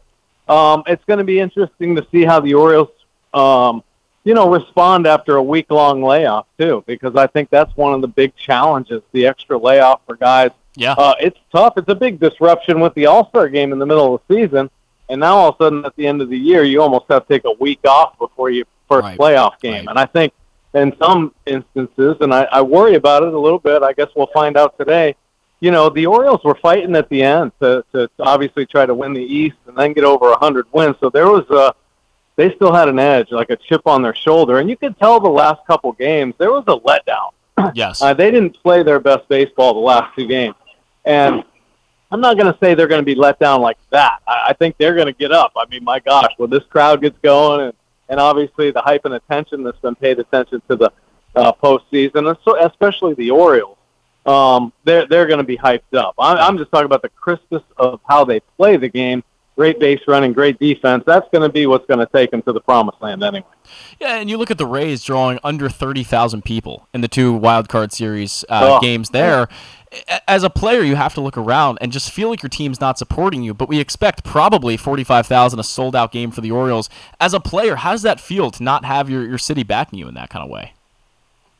Yeah, it's sad. I mean, it's sad for Tampa because uh, you know they're one of the models now in the game of baseball as Right. far as uh, how to have sustainable success with a limited payroll. And I think the Orioles have kind of taken on that model a little bit, and now it's just a matter of are the Orioles going to be able to have that same sustainability that the Rays created down there? And I, I think it's uh, it's embarrassing, um, really, that they couldn't uh, fill that place up uh, and honor that Rays baseball team that's been done so many good things. And just to get to where they were with so many injuries they had uh, is mind blowing too. So uh, yeah, it was a little disheartening, but I know this: Camden Yards is going to be full today, and then there's going to be spillover. This city is going to be full of orange. I mean, it's going to be unbelievable. No doubt. Mike, you were the starting shortstop for the 1997 Orioles team that went wire to wire as division champions. They were the top seed in the American League. And for the first time since then, the Orioles currently have a top seeded American League team. What is it like to have those kind of expectations on your shoulders as the top team in the league going into the postseason? And do you see comparisons from that Orioles team in 97 and this team in 2023? Oh my gosh! Only in the fact that they're really good teams. You know, I think uh, that '97 team was maybe the best veteran-laden team I'd ever been on. I mean, they just had quality pros up and down, guys that knew how to do it. And Davey Johnson basically just rolled the balls out and said, "Go get it, boys!" And that's what we did all year long. It was so much fun playing. Um, and you know, we knew knew how to play the game. Um, and unfortunately, got beat in the postseason. But this Orioles team so young, um, and I think what has happened through the process of uh, the end of last year and obviously rolling through this year is they've built a confidence that you know I, I think when they take the field, they just know they play better baseball than their opponent. And you know, some nights pitching might get them, and and some nights, you know, something might go not their way. But for the most part, they just play baseball better than every other team. And I'll tell you what, you put the Braves on paper and stuff like that, and you know they look like the greatest team. The Dodgers got some incredible players, but running the bases, catching the baseball, understanding situations, not making bonehead mistakes on the bases like young teams typically do. The Orioles haven't really done that. You know, they've just been consistent night in and night out, and I, I just feel like they step on the field with their chest out. Um, a, a young, um, somewhat naive but confident group of guys that knows they know how to play the game right. And Mike, you talk about the 97 team having a lot of veterans and now this current team having a lot of youngsters, but they do have a few guys who have postseason experience. You look at guys like Kyle Gibson, who was there with the Phillies, Jack Flaherty's been there with the Cardinals, Aaron Hicks with the Yankees. Even Adam Frazier last year came up big for the Mariners in their series against the Toronto Blue Jays. How important are those kind of guys on a on a young, inexperienced team taking on their first playoffs? Yeah, I think they're invaluable. To be honest with you, I think experience in the game of baseball um, really bodes well for the success uh, of all players. I, I think sharing in experiences, um, because that's really um, how you become a really good pro, is just through your repetitions of the experiences you have out on the field. And uh, the guys that have done it the most and been through the most in the game, you know, they, they hand that down to the young guys, and it, and it helps them uh, just to talk through these kind of situations. So Yeah. I, I think it's great. I, I think, uh, yeah, you know, we talk about the Orioles' young superstars, but there's a nice handful of uh, veteran players that have helped lead this group, and uh, like you said, have had postseason experience. So I, I think that's really helpful for these young guys. But I do think uh, the youth leads the way. I think with, like I said, that naivete and kind of blinders on, they're just going at it, man. They're they're playing the game like it's supposed to be played. Yeah. There are no contract thoughts. There are no nobody's got egos that are above anybody else's. It, it's just uh, they're just playing baseball, uh, which makes it so pure and fun to see. It feels like Adley Rutschman, among all of these young guys, is the guy that's built to be the leader in the clubhouse in the postseason. What what does it take to be a leader in the clubhouse in the postseason? How do you have to be as a player?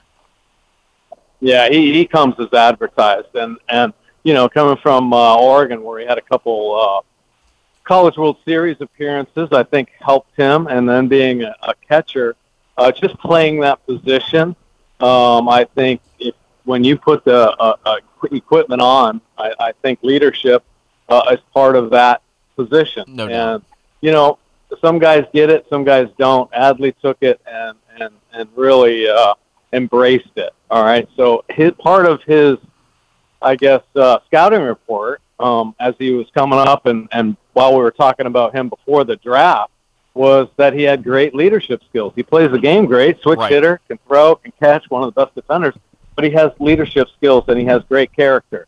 That stuff, when you've got those kind of guys, when you're in a locker room like that, and you just look, all you got to do is look over and see what that guy's doing. The leader. What's the leader doing right here? Oh, he's getting Yeah. ground balls. He's he's throwing. a- You know, he's doing this. He's talking to his pitchers. He's he's talking shop. He's making sure he's doing things the right way, and that's his game. And if, if you ask me, I mean, I mean, it's no secret, right? Since he came up last year, they haven't been swept in a series, and they've been a very good Yeah. baseball team, well above 500 since Adley Rutschman's arrival. So uh, I, I think just his uh, presence changed, you know, the big leagues and the uh, full organization. And I think how he carries himself, how he communicates, uh, put a C on his chest and let him be here for the next 12, 15 years. And uh, I, I would think he'd end up like Thurman Munson in that regard as far as respect from his teammates and opponents. Yeah, that's that's that's high praise. And, and when you look at the pitchers on this Orioles roster, Kyle Bradish going today for the O's, Andrew Heaney going to go for the Rangers. What do you see in that matchup? Who has the the leg up? Obviously, the Orioles are facing a lefty, which has been a little bit more of a struggle for them this year. But wh- what's the matchup look like for them? Yeah, well, shoot, I'm I'm definitely biased towards the Orioles, I, and uh, for the right reasons. Like I said, I think they play a better brand of baseball, um, but I think their pitchers have been better than anybody in the game. Kyle Bradish has Yeah. been one of the best right-handed pitchers in all of baseball. Uh, just dominant the second half of the season. Grayson Rodriguez pretty much same way. You know, ever since his little uh, bout down in the minor leagues, he's come up and just dominated the second half, and that's why. I mean, they're a great one-two punch. Um, listen, the Rangers uh, are known obviously for their great offense, and they've got one of the uh, stronger offenses in the postseason, and they're tough. You know, one through nine. They got Young back as well. Uh, so uh, that's a, you make a mistake, you make two mistakes, and it could be game over. So you got to be able to execute your pitches, Yeah. and I think Bradish has just got better and better in that regard. The opponent bat having a hard time making contact him off him, you know, like 200 or below. Uh, his slider is wipeout. He has great command of the his spin pitches, and I love his fastball. Just the ability to locate it to all four quadrants. Um, and I expect him to have really good success. Uh, and he had success against the Rangers, you know, this year. So, and and I think the Rangers slipping in the two lefties. Um, uh, the Orioles have gotten Heaney before, and you know, I I think he's got really good stuff, but I think they're pitching the lefties just because of Camden Yards. You know, the big uh, yeah uh, left field wall. So trying to keep it in the ballpark. I think the lefties are favored at Camden Yards, so that's another thing to be concerned about. Obviously, uh, facing this Rangers lineup because uh, they can put some runs up and they can do it in a hurry with the with the long ball, and they have you know good hitters that can get on base. So they're going to challenge uh, the Orioles pitching staff. They were pretty evenly matched, I think, uh, through the course of the season. So this is expected to be a really tight and, and fun series to watch. Now, Mike, last question for you here, and it's breaking news from our friend Roch Kubatko over at MASN, but John Means has been left off the playoff roster for the O's. He has elbow soreness, but they expect him to be ready for the ALCS. So if you're starting, if you're Brandon Hyde and you're throwing a starter out there for game three, who's it going to be if it's not John Means? Oh, goodness gracious. That is, uh, well, that's pretty interesting story here. Yeah. Uh, my first concern is for John Means, obviously, because I thought he'd be a, a big weapon uh, in this series, maybe to help kind of neutralize some of the left-handed bats, obviously, that the Rangers have, like Corey Seager, for instance. um, hmm. So, you know, I, I guess you go next man up. So you got a couple really good choices, right? I mean, Gibson um, and, and Kremer. I, I think both have earned opportunities to uh, be in the rotation. I think those spots, though, are. I think all this. I think the bullpen and and everybody after Bradish and Rodriguez. This is just going to be matchup based. So they'll they'll put the numbers down with Gibson facing uh, X lineup for uh, the Rangers, and then they'll put Kremer's numbers down there and see who matches up, and they might possibly piggyback those two guys. So, you know, I, I think they have a unique situation in that they have three arms that are kind of touted to be in the bullpen, right? Uh, potentially with Wells is out there too, so Wells can eat up innings. Uh, Kremer and, and Gibson as well. And I know I didn't give you one firm answer on who should get that spot. I just know this: there are good options. Either way you look at enough. it, and there's and there's depth behind him. Yeah, fair enough. I'm assuming probably Dean Kremer or Kyle Gibson. That's that's where I think the Orioles will go instead of Yeah. maybe Tyler Wells. We'll get we'll get a look, but I, I think those two guys are, are going to be the choice. Now, Mike, uh, thanks so much for doing this for us today. What, what can we plug for you? Oh my goodness, I got a lot of things you can plug. First, uh, foremost, uh, my, my the nonprofit I'm involved with, uh, the League of Dreams, is just uh, on a roll now that uh, COVID's over and we're able to get back outside. We're having events. Please look it up, leagueofdreams.org. Uh, hometown nonprofit that gives special needs kids opportunities to play baseball and softball. And we're getting in a little bit more uh, dive in, if you will, swimming um, for our special needs kids. We got uh, STEM program as well. I'm also working with the Baseball Warehouse, so check them out. Uh, lessons, clinics. I, go, I talk at schools.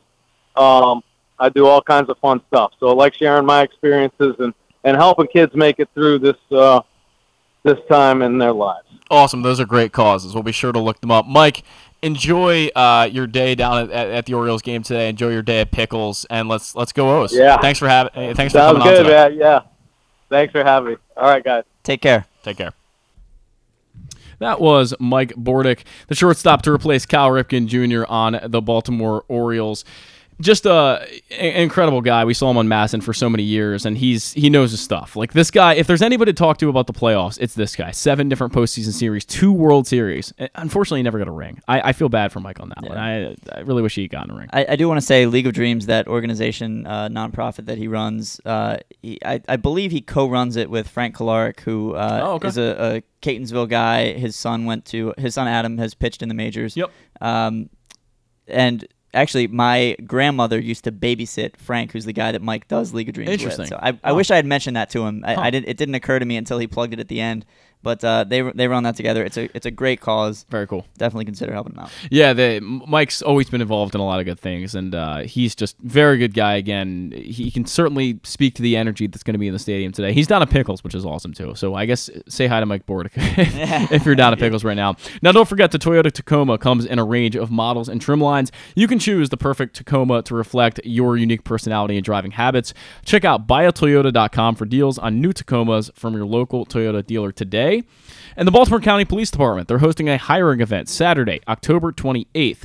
It'll take place at the Public Safety Building, 700E, uh, East Joppa Road in Towson. And applicants can uh, complete multiple parts of the hiring process, including agility testing, written testing, and the ability to apply on the spot. Members of our specialized units will be in attendance to further discuss career opportunities with the police department. And starting in the afternoon, there will also be a trunk or treat event that is open to the community, even if you're not interested in joining the BCPD. To find out more, contact their office at 410 887 4584 or 410 887 at 5521. That's what we got. Break two coming up. Orioles banter on the way. We're going to preview everything to happen in this ALDS for the Orioles. The first game here in Baltimore since October 11th, 2014, for a playoff game. Bat around, break two. The Baltimore County Police Department is now hiring with competitive salaries, including for experienced police officers, starting salaries between over $68,000 and over $82,000 based on your prior service time, accepting up to seven years of service times with only six weeks in the academy, minimum of two years prior experience. And police cadet starting salaries at over $32,000 must be between the ages of 18 and 20, but you can apply starting at 17 and a half. Must have a high school diploma or GD equivalent at the time of the hire, U.S. citizen at the time of the hire, and a valid driver's license. So if you have a passion for service and want a career for life, now is the time to join the Baltimore County Police Department. Call 410-887-5542 or visit joinbaltimorecountypd.com. Gambling can be a fun and entertaining experience, but there are risks involved. If you're planning on betting on the game at the casino or on your phone or computer, know your limit, stay within it. Set a budget and a time to stop. Remember, gambling isn't a financial solution and it doesn't mix well with alcohol or drugs. Know the risks and have a plan before you begin gambling. For free and confidential services, call 1 800 Gambler 24 7 or go to helpmygamblingproblem.org. The Maryland Five Star returns to iconic Fair Hill October 19th to 22nd, marking the next chapter in Maryland's equestrian tradition. Best described as the triathlon of horse eventing, you won't want to miss this thrilling sport. Enjoy a fall festival with local fare, retail vendors, and tons of family fun. Come for the event and stay for the experience in Cecil County, home to the Chesapeake Bay waterfront with vibrant small towns and accommodations to suit every desire. It's the place to be in October. Visit MarylandFiveStar.us for tickets. Come for a game, stay for everything else. Book an unforgettable fall getaway in Charm City. Enjoy only in Baltimore festivals, mouthwatering eats, and endless entertainment. Treat yourself to a staycation in the heart of downtown or try one of the city's many charming neighborhood hotels. And don't miss out on packages for free parking, breakfast, and more. Plan your stay at baltimore.org/hotels. Why bet with the big boys this football season? Instead, try your hand with the local book, Superbook Sports, this fall. Superbook Sports is the book next door, just a dedicated team of the best odds makers in Las Vegas, making sure you get the best prices and parlays anywhere. And now, Superbook will give you a bonus of up to $250 when you sign up and wager on the same day and use the promo code PressBox23. So bet with the best and use promo code PressBox23 this football season with Superbook Sports. Visit superbook.com for terms and conditions. Gambling problem? Call 1 800 Gambler. Picking a restaurant to try for the first time? Let's look at the Costas Inn. Here's a few checklist items quality of the food, check. Quality of service, check. Does restaurant have plenty of free parking? Check. And finally, does restaurant have delicious steamed crabs, crab cakes, crab soup, and specials galore? Check, check, check. Costas Inn, 4100 North Point Boulevard. They check all the boxes. What's up, everyone? It's Tyus Bowser, and I've had so much fun hanging out with Rita and putting up with Glenn the last couple years that I've decided to do it again. Season three of the Tyus Bowser Show is happening this year as we'll be all over town, giving you the chance to get to know me and some of my teammates. As we talk football, life in general, and just say what needs to be said. You can find out more about the show by going to pressboxonline.com slash Bowser. If you don't live in the area, you can watch the shows live on Facebook and YouTube. And if you miss one, you can listen Friday nights at 105.7 The Fan. So we'll see you all season long for the Tyus Bowser Show, a partnership of Pressbox and Great Ace Memorabilia. The next Tyus Bowser show is Tuesday, October 17th at Mother's North Grill in Timonium. It's brought to you by Superbook Sports and AJ Michaels. And if you or a loved one have a gambling problem, visit helpmygamblingproblem.org.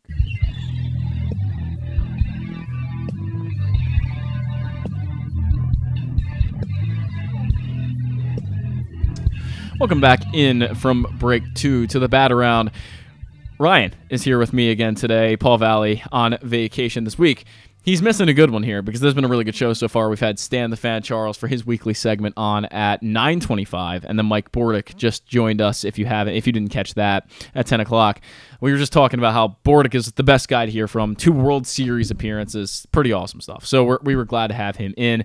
By the way, Pressbox is Glenn Clark Radio. It's the definitive place to find the best daily discussion of Baltimore sports. Watch every show weekday from 10 to noon at YouTube.com/slash PressBoxOnline or Facebook.com/slash PressBoxSports or listen at pressboxonline.com slash radio with podcasts available on iTunes, Spotify, or anywhere you get them.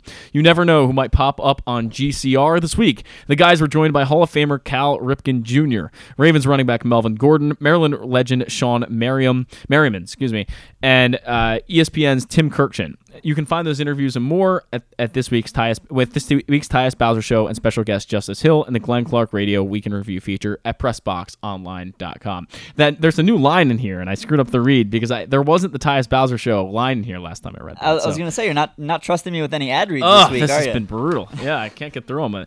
I'm always going to mispronounce someone's name. Sean Merriman. I'm sorry. I, I won't say anything to Paul because I, I know I know Paul doesn't like to let Paul- you read the, read the ads. Paul doesn't let. Yeah, he doesn't let me read ads anymore. I, I butchered someone like two years ago, and he's never let me forget it. Yeah. I don't remember. Who, I think it was like a uh, college football coach or something, and I I completely butchered it. I don't know. He, one of you last time or the time before I was on here gave me an ad read, and there was some like long Hawaiian last name, and I tried like Oh, three times. Niumatalolo, I think. Probably. It, it was the Navy head football coach. I think if I'm saying that correctly, I believe. Yeah, that- I was- that's a tough one. If you've if you've never read it or heard it, which I don't know how many people pay attention to Navy football. I guess a good amount. I don't know. I don't know. I don't really pay attention to. Navy football, but um, yeah, that's he, he he's been on the show before, and I think he was on GCR, and it's yeah, I'm, I'm sorry to him. Um, I, although I don't think he's the Navy football coach anymore. I believe they moved on. Couldn't tell you. I I have a friend who worked for them for a little bit, so I went to college with. Go Navy, beat Army, but that's about all I know about Navy football. When is the Navy Army game this year? I have no clue.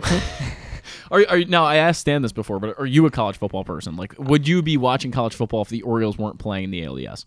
Um, I, I might tune it in. I get the I get the um kickoff and score or not score, but like end of quarter Gotcha. alerts From Maryland, I'm assuming, From right? Maryland, yeah. Okay. Um, but kind of like he said, uh, it, when when Maryland hasn't been competitive, I kind of like they always seem to win their first Yeah. two or three games and then fall off a cliff and and push for like a seven and six record maybe. Yeah. It's it it doesn't interest me a ton, but uh, I mean they're five and zero right now. Well, there, there's a few years that I was really into DC United and watching the MLS, and then they got bad, and I was like, okay, I don't want to watch anymore. like they they came in like last place in the league, and I was like, I'm not interested anymore. Yeah. It- it's different with the Orioles and the Ravens. Oh, I'm gonna watch sure. every single second of every single game if I can, but that's like- because I grew up liking them. DC United was like a later thing for me. Yeah, and you mentioned on the show earlier that like a lot of people who are going to be at the game today cheering hard for the Orioles haven't been paying attention for the last five, six, seven Correct. years. And like I so And, there's- even maybe the regular season. Like some people Yeah. might just say it's a playoff game. I want to go to that. Yeah, and there's a there's a part of me that wants to gatekeep a little bit. That's just my natural inclination, and I, I don't do that. Like there's a something inside of me is like they don't want it as bad as I do, but at the same time, like we, we talk about how our investment in like Terps football. So like I get it. Yeah. I, I, you're more inclined to watch when a team is good. I understand that. I mean, it's here's the thing about gatekeeping. I'm not a gatekeeping fan, but I think this is one of those situations where you go, okay, I really did see this team go from an 100 loss team just a few years ago Yeah. to an 100 win team this year. That's more special than for me than it is for you. Yeah, Undoubtedly, and that's you- you- but you take you take your own personal pride in that. It's not something Yeah, I would yeah. begrudge someone else for not having paid attention. Yeah, but at the same 100%. at the same time, if if you didn't have my back when Stevie Wilkerson was was pitching for the Orioles, maybe you kind of a little times. bit less deserve Grayson Rodriguez.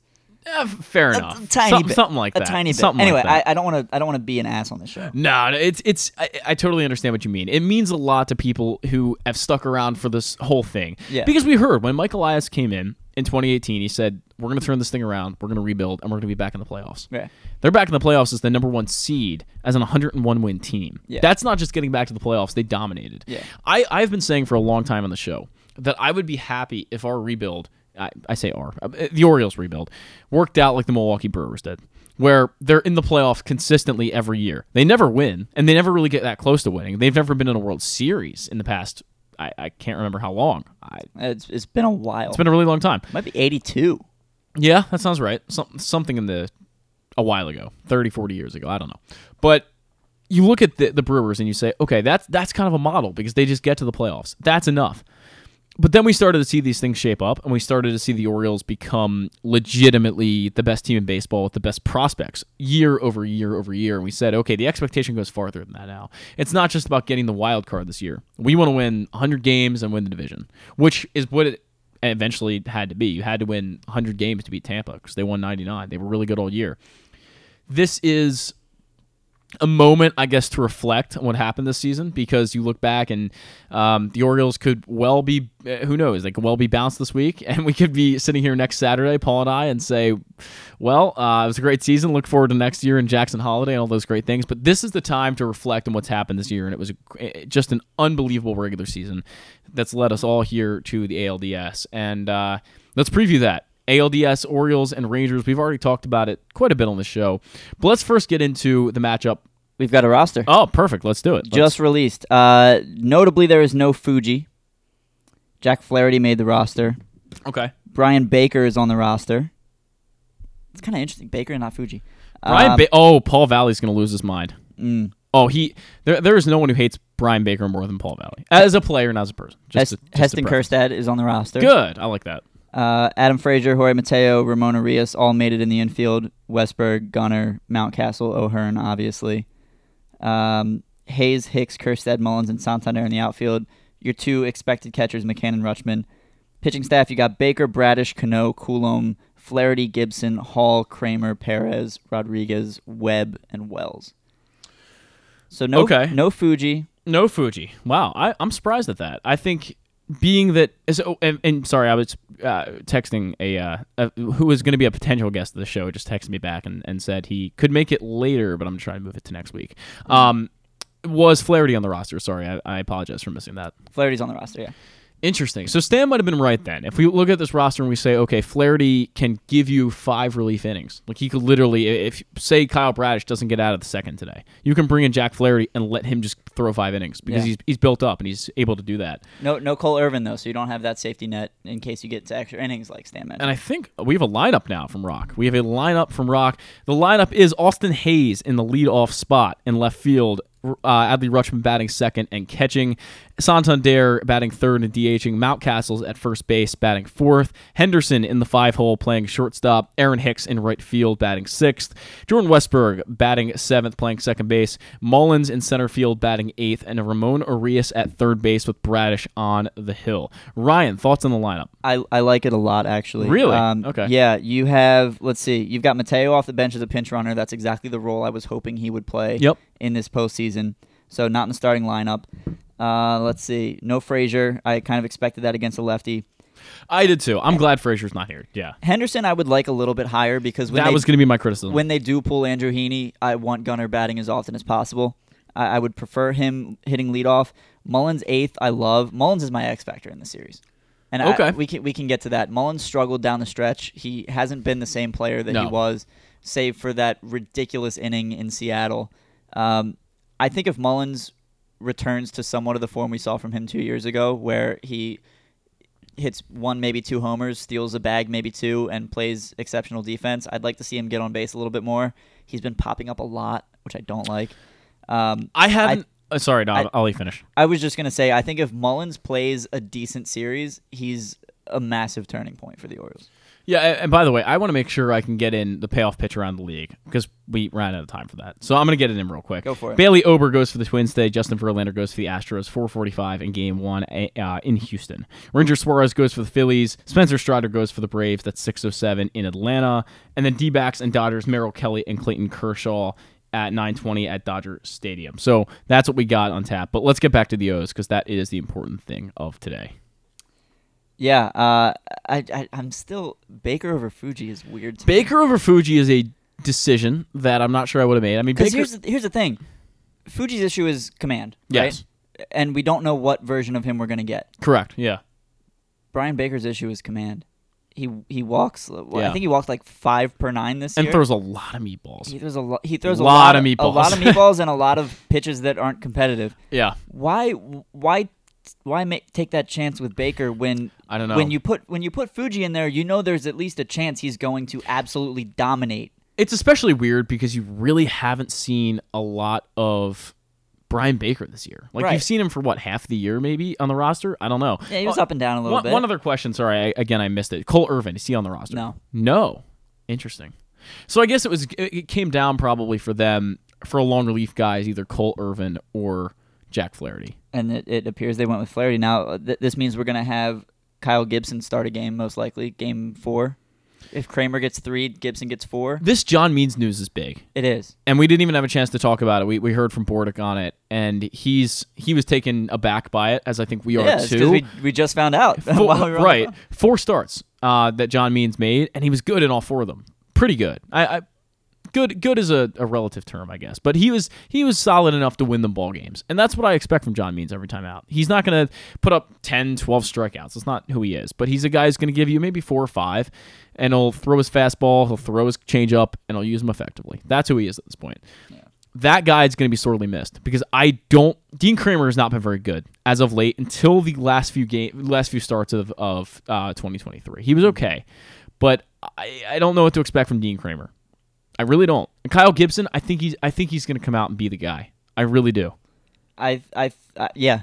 I- I, I, agree with that. I I, have I have more confidence in a postseason game in Kyle Gibson Un- than I do with Kremer. He's going on game three for me. He's going game three. I, I want the guy who's been there before, who's been in the postseason, albeit not very much, but he's been there before, and I want that guy. He also is very familiar with Texas Stadium. Although, well, it's a new stadium. I don't know Uh, how much he pitched there. Gibson. Still, yeah. it's it's relevant. He's familiar with the area of the fans. I mean, the, the team. He yeah, it's it's it's good context. yeah. Dean Kremer is not the guy I'm trusting game three. I'm trusting Kyle Gibson. I I think I'm with you there. I I would say for the most part, every big Orioles game where they needed Kyle Gibson to step up, he has. There were maybe one or two that he didn't, but I think he stepped up when he needed to. The big thing for me with Gibson is if we come out and put up a couple runs in the first couple innings, he's he's got to respond, shut him down. Right. And that I think that's huge. I look at this game today and I say, I want Austin Hays to get on board lead off. He's got to get on the board. Um, it, whether he walks, I don't care. I, I want him on base. Get get the lineup to Mountcastle against the lefty exactly. in the first inning. Exactly. And then you have Gunnar Henderson behind him, who doesn't hit lefties as well as he does righties, but it's Gunnar Henderson. He's going He's, to. he hit lefties better down the stretch. Did I he? know his Uh, season interesting. His Season numbers his are season odd, yeah. numbers are, are pretty significant splits. Yeah. but he, he started to make some good contact against lefties. That's later that's in good the to season. know. I'm, I'm assuming Ryan O'Hearn will get an at bat today once Heaney gets pulled. Yeah, that's the thing. You've got O'Hearn to pinch hit. You've got Yeah. Heston Kjerstad to pinch hit. Man, Mateo mean- off the bench is speed. Yeah. Maybe a little bit of defense. You move Gunnar over to third. Bring Sure. Mateo in because Urias, for so, he won a Gold Glove last year, and his defense was one of the worst on the to team. To me, this this is the, the part of the lineup where I go, yikes.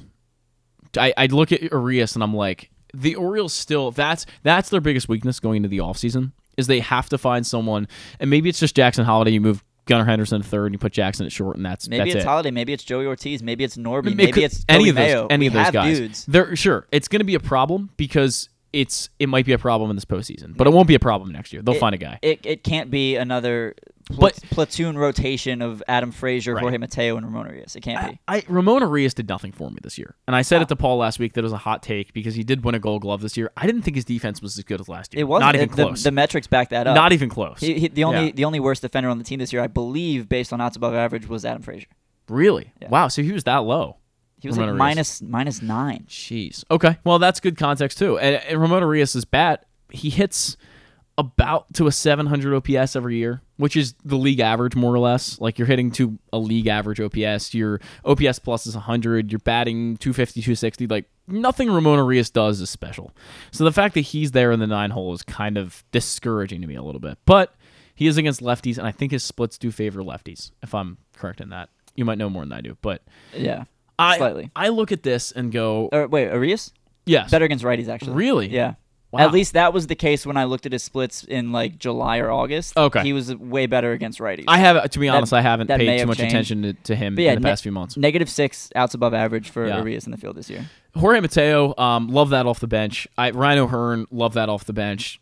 Uh, Kjerstad, I don't know entirely what to expect from Kjerstad because he's just a, kind of a big question mark there. But But he's going to hit the ball hard. That's he's about it. and he's he's going to get an at bat probably later tonight in a pinch hit opportunity. is, though, I would does, assume. who does he? Well, I guess he could hit for like a, an Urias or a, a Westburg, and then they bring in Mateo and do something there. But He- he'll probably hit for Urias. He's not. He's not going to hit for Aaron Hicks. He's not going to hit for Anthony Santander. He's not going to hit for Hays. True. He's not going to hit for Mullins. Yeah. So No, I yeah. think it would have to be one of those infielders, and then you sub out Mateo to, to replace. him. It's frustrating me with, with Cedric Mullins. He just hasn't played, and you mentioned this a minute ago, and I just want to build on it. He hasn't played great baseball lately. He just hasn't, and it's been.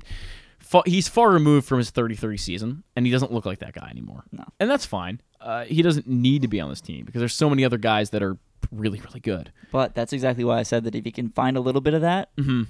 That's huge for the Orioles in this series. I think he'll show up this series. I, I, I agree with that. I think he's going to show up. I don't know in what capacity, defensively maybe, but he's going to show up. I think Oh, we'll yeah. hear his name a few times. Mhm.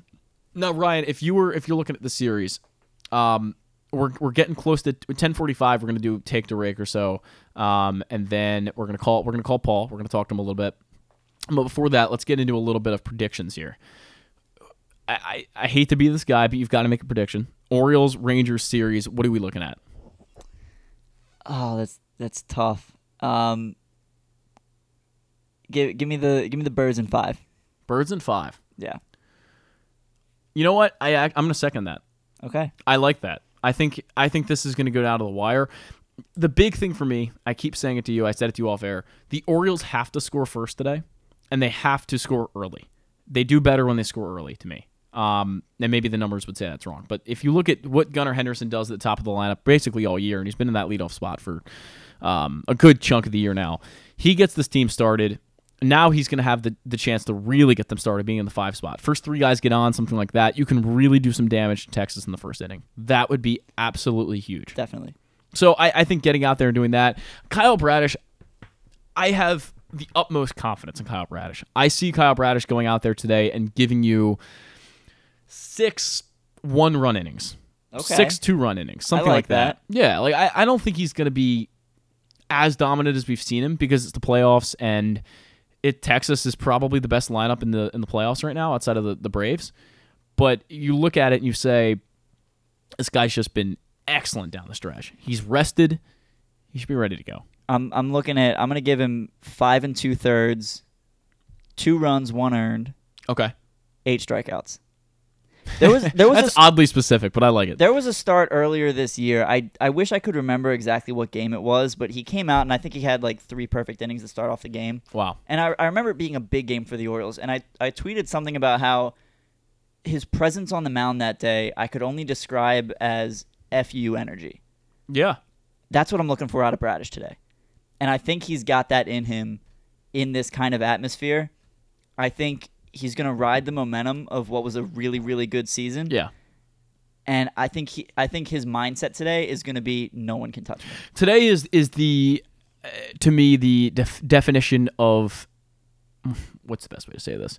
Today's the day he truly defines himself as an ace. Yeah. If he pitches well, that's what he's going to do. He's going to truly define himself as the number one guy. Can't wait for the takes if he gives up four runs in four innings. Hey, that, you know, uh, we're not we're not predicting that uh, that's not going to happen. My prediction is is six six innings of like one or two run ball, but I'm not saying it could go. The, you know, it's not going to go the other way either. Baseball's a crazy game, and this is a really crazy lineup, and I, I have no idea, frankly. But I think he, I think, I think he's going to pitch well. Um, and this lineup, j- you just got to hope he, they back him up a little bit. The lineup. Now, this is my question for you, Ryan, because we looked down at the last few games the Orioles played in 2023. Nothing was great. They didn't really hit that well. Now, they obviously the last few games of the series they against Boston. They knew they won, and they kind of just threw in the towel. Like they, they they knew they had it all. Um, but even the few games before that, they weren't hitting the way you expected them to. Do you think that's going to carry over in any capacity today? Nope. Okay. No, I, I don't. I think that this team has had stretches throughout the year where they haven't hit for a few days at a time. I think they got it out of their system. Okay. They're going to put up six spot today. I love birds in five though. I think I my prediction is the Orioles win today. They're going to win a close game today, maybe a one or two run game. Tomorrow they're going to lose. They're going to go out there and Grayson. He's going to pitch well, but he's just going to be outmatched, um, and they're going to lose. And then game three, Kyle Gibson's going to come in and give them the best Kyle Gibson you can see. I, I really, be, I really believe Kyle Gibson's going to step up. I'm very confident in Kyle Gibson.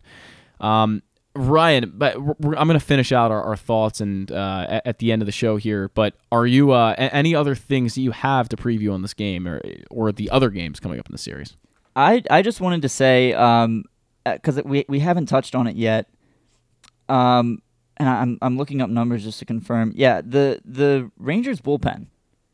Not not great. They're not great. It's not 2014 Detroit Tigers Right. bullpen, but it's not great. They blew cl- I think close to the most saves in a single season ever. Year. Chapman is their big guy. Yeah. Um, and uh, it- if Chapman comes, someone's going yard off Chapman this series. yeah, I believe so. I believe so. It's gonna. Uh, it, it would be fun if it was a lefty too. Yeah. Like a lefty lefty Henderson bomb. Oh yeah. So like uh like Devers taking Chapman deep as a rookie on like a 102 mile an hour Yeah. fastball. Um anyway, I just I, I just want to say that because you know a lot of fans are saying the Orioles' weakness is their bullpen, and I think that is the case. Yeah. It's the Rangers' weakness too. Yeah, So absolutely. if it becomes a bullpen game, it's not as much of a disadvantage as we might be making it out to be. And that's why I think everything's going to be close because I think both these bullpens are going to be subpar. Um, and I don't know. We'll, we'll, we'll, see. And I have no. It's impossible to predict this. Like I, I could be completely wrong tomorrow, but I'm doing my best to to give you my honest opinion. And I think both bullpens are struggling, and that's a good point. I. I have to look into um, what they what the Rangers might do game three starting pitching wise. I'm not really sure yet. Uh, but in game one and game two, Jordan Montgomery is going to be tough tomorrow. Andrew Heaney is hittable today. You just got to take advantage of of situations when you have them. You have runners on second and third with one out. Got to score them. That kind of thing. It's it's the little things that are just going to add up to the Orioles being able to win this game. Now I'm going to call Paul for uh, take to rake, and you can finish your thoughts on what's happening during this series. Sounds good. Yeah, I mean, I I don't have a ton of further thoughts to be completely honest, but I can riff a little bit. Um, you know, I, I think this is a good matchup for the Orioles. I mentioned at the beginning of the show, it would have been kind of gratifying to be able to take on the Rays ourselves. And to be completely honest, after seeing the Rays' performance against Texas these last couple days, I think the Rays might be a better matchup for the Orioles. Not because they're a worse team than Texas, but I think we would be catching them at the right time. Um, lost a ton of guys to injury. The whole Wander Franco situation. It's it's just a mess over there right now. Despite them winning 99 regular season games, and we've played them. We played them what 13 times this year, won eight of them. So we know that team well. I think the Rangers present a little bit of a tougher task for the Orioles, but I said birds in five. I'm sticking with birds in five. Yeah, fair enough. I, I think that's that's where I'm at too. We have Paul Valley on the line. He sounds hyped up. Like I, I he sounds extremely hyped up. So I'm How we excited. feeling, we're, Paul? We're gonna get some energy from Paul. How you doing? I'm doing good, guys. How you doing? How's the show going? Really good show. Mike Mike, Mike Bordick was great.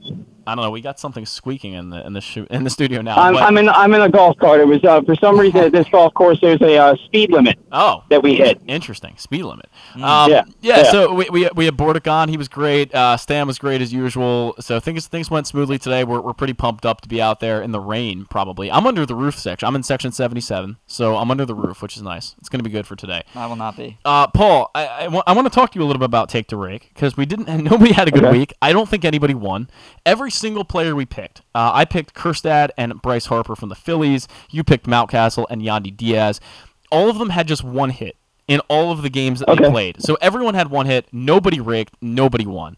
Um, Nobody wins. nobody won. I, I, I think Mountcastle was like one for eight. Kjerstad was one for five. Bryce Harper was like one for six, and Yandy Diaz was like one for eight. So nobody did well. Nobody won. Okay. Um, so how do you want to do take the rake today? Are we gonna do a, a playoff one again? I guess we have to, or Orioles, or how are we gonna do it? Well, let's do um. Why don't we do one Orioles and then we'll do one other player. Um, one other player from either league. Okay. Actually, no. Why don't we do? Why don't we do? Yeah, one other player from either league. Whatever anybody wants to do. I, I and I vote that Ryan picks first today since he was gracious enough to fill in for us today. Um, so it, Paul, do you agree with that? Ryan picks first. Yeah, sure, and we do appreciate you filling in as always, Ryan. You always do a great job. Thanks, thanks for being so dependable. Yeah, man. Uh, always happy to do it. I appreciate you thinking of me, uh, of course. Um, man, a lot of pressure going first. All right, well, I'm, I'm going to take what I think is probably the chalk pick for the Orioles with two lefties on the mound for Texas in games one and two. I'm taking Ryan Mountcastle for the Orioles. And then around the league, oh man, that's tough. You know what? I'm I'm going to take Give me give me Royce Lewis to stay hot for the Twins. Okay. Royce Lewis. Okay. Paul, you can go next. All right, I'm going to give me Gunnar Henderson. That's and give me give me Ronald Acuna Jr. Man, I like that. I like that. I'm yeah, and uh, and by the way, while while you guys have me, O's and four. O's and four. We said O's and five. That's where we were at. Um, I'm gonna go with Freddie Freeman um, from the Dodgers, and I'm gonna take. Uh, I'm gonna take Austin Hays. I like Austin Hays. Austin Hays. I expected you to go Rutschman. I feel like he's going to show up. He probably will, but I, I'm I'm confident in Austin Hays too, especially with the lefties on the mound. I like that for him. Yeah. And he's leading Yeah, off I'll. I'll tell you, man. What's that? And, he, and he's leading off today, Austin Hays. He is. He is. I'll, I'll tell you, man. I went Gunnar Henderson because I just feel like he's the Orioles' big game player. I feel like when it's, the Orioles have a big game, he's the guy that shows up. I just even against left, a couple of lefties, man. I think he's going to be a big time player in this series, and yeah, I think he's already in the national spotlight, and it's going to just cement him even more. No doubt, no doubt. We look for an incredible series here, and we'll, I guess we'll know the result next Saturday when we are in. And uh, it's it, we're all nervous, but I think uh, it- it's going to be a lot of fun, even in the rain, and, and hopefully things go the way we want. Paul, enjoy your golf vacation. Hopefully things are uh, good down there, and you're you're playing good. What, what, what are you shooting right now at the turn? So at the turn, if I can try and add it up real quickly 5, 10, 15, 20, and then 32, and 6. There's no way. I think I shot a 38 on the front. A 38. I think I just shot a. Yeah, I think I just shot, that that can't be right. No, I'm sorry. I'm sorry. A That's- 41. that's re- a, a 42. Yeah, 42. 42 is still halfway to 84. That's, that's good stuff. Yeah. Yeah. Well done. Hey, 42. stay, stay under the speed limit, all right? Uh, I'll, I'll do my best, guys. Have a great show. Enjoy the game today, and hopefully we'll be talking about a win and uh, the ALCS next week. Thanks, Paul. Go O's. See you. That was Paul Valley, host of the Bat Around. Ryan, do you do you want to run? And My my family's been out front for about 20 minutes, so Oh, I'm wow. gonna I'm gonna head Jeez. out. I, I hate Sure. to I hate to dip out early. Uh, go Orioles, go Ravens. Uh, go into Pittsburgh, get a dub out there. Orioles are Orioles in five, like we said. Orioles in five. Thank you so much for having me. Truly do appreciate it. Thanks for coming in. I know We you're re- you're coming to the stadium as well. Yes. Drive safe. We'll see you down there. Hopefully, we don't miss any of the festivities. I think the rain Nah, I think push we'll, back I think a we'll be little bit. fine. We're, we'll be good. So, uh, but yeah, I don't I don't want to leave them hanging anymore. So, uh, Sure. Thank you so much, and uh, see you next time. Thanks for coming in, Ryan. Appreciate it. That's Ryan Blake. Uh, he is the our, one of our, our, our favorite uh, guests on the show. He comes in and co-hosts for us graciously, as I said. So we appreciate Ryan. Um, we're going to catch a break. When we come back, we're going to finish things out here. Talk a little bit of Ravens, a little bit more O's, um, and then it'll be up to the O's to, to go in a series. Come for a game, stay for everything else. Book an unforgettable fall getaway in Charm City. Enjoy only in Baltimore festivals, mouthwatering eats, and endless entertainment. Treat yourself to a staycation in the heart of downtown or try one of the city's many charming neighborhood hotels. And don't miss out on packages for free parking, breakfast, and more. Plan your stay at baltimore.org/hotels. What company has the expertise to make your home healthier by purifying your air and killing all viruses, allergens, and bacteria? AJ Michaels, Heating and Air Conditioning in Baltimore and Annapolis. AJMichaels.com. The Maryland Five Star returns to iconic Fair Hill October 19th to 22nd, marking the next chapter in Maryland's equestrian tradition. Best described as the triathlon of horse eventing, you won't want to miss this thrilling sport. Enjoy a fall festival with local fare, retail vendors, and tons of family fun. Come for the event and stay for the experience in Cecil County, home to the Chesapeake Bay waterfront with vibrant small towns and accommodations to suit every desire. It's the place to be in October. Visit MarylandFiveStar.us for tickets. Gambling can be a fun and entertaining experience, but there are risks involved. If you're planning on betting on the game at the casino or on your phone or computer, know your limit, stay within it. Set a budget and a time to stop. Remember, gambling isn't a financial solution and it doesn't mix well with alcohol or drugs. Know the risks and have a plan before you begin gambling. For free and confidential services, call 1 800 Gambler 24 7 or go to helpmygamblingproblem.org. Whether your focus is luxury and comfort, convenience and technologically advanced connectivity, or sporty performance and aggressive styling, we've got the perfect Highlander for you. Check out buyatoyota.com for deals on new Highlanders from your local Toyota dealer today. What's up, everyone? It's Tyus Bowser, and I've had so much fun hanging out with Rita and putting up with Glenn the last couple years that I've decided to do it again. Season three of the Tyus Bowser Show is happening this year as we'll be all over town, giving you the chance to get to know me and some of my teammates. As we talk football, life in general, and just say what needs to be said. You can find out more about the show by going to pressboxonline.com slash Bowser. If you don't live in the area, you can watch the shows live on Facebook and YouTube. And if you miss one, you can listen Friday nights at 105.7 The Fan. So we'll see you all season long for the Tyus Bowser Show a partnership of Pressbox and Great Ace Memorabilia. The next Tyus Bowser show is Tuesday, October 3rd at Guilford Hall Brewery in Station North. It's brought to you by Superbook Sports. And don't forget, if you or a loved one has a gambling problem, visit helpmygamblingproblem.org. Six chicken tenders made from fresh, never frozen Royal Farms world famous chicken, a family sized order of Western fries, honey mustard dipping sauce, and a two liter bottle of Dr. Pepper. It's Royal Farms' new Tucker's Tenders Meal. It's Justin Tucker's favorite, and at only $19.99, it'll be your favorite meal too. The new Tucker's Tenders Meal, available only at Royal Farms. Now you can kick back, relax, and eat like a champion. Real fresh, real fast, Royal Farms.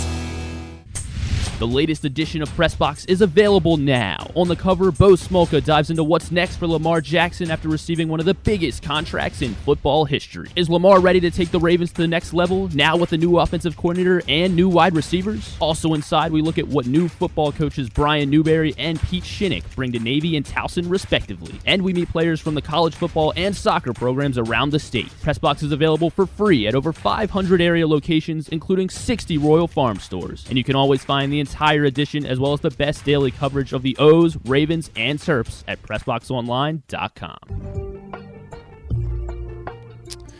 Welcome back in to the bat around now flying solo here to finish things out. There's a little more than a week left to pick up this print issue of Pressbox. On the cover, Bo Smolka dives into what's next for Lamar Jackson after receiving one of the biggest contracts in football history. Is he ready to take the Ravens to the next level with offensive coordinator and new wide receivers? Also inside, we look at new, what new football coaches Brian Newberry and Pete Shinnick bring to Navy and Towson, respectively. And we meet players from the college football and soccer programs around the state. Pressbox is available for free at over 5 500 area locations, including 60 Royal Farm stores. And you can always find the entire edition, as well as the best daily coverage of the Orioles, Ravens, and Terps at PressBoxOnline.com. The place to be after this and every Ravens game day is PressBox's Project Game Day. Glenn Clark and Rita Hubbard react live to every game, offering their truly uncensored opinions about the team's decisions and results in every game.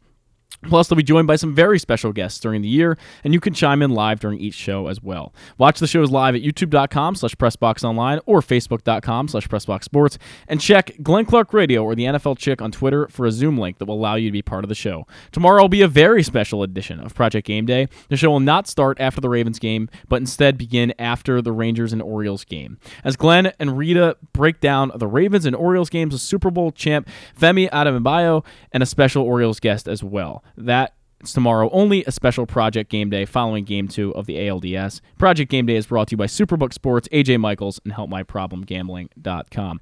Finishing things out here on the Bat Around, we look at the Ravens. They go to Pittsburgh and play uh, the classic Pittsburgh Ravens uh, matchup, uh, an AFC North matchup that's always going to be tough for the Ravens, but I think they're going to go in there and win that one. Don't want to talk about that one too much, but it is a big game.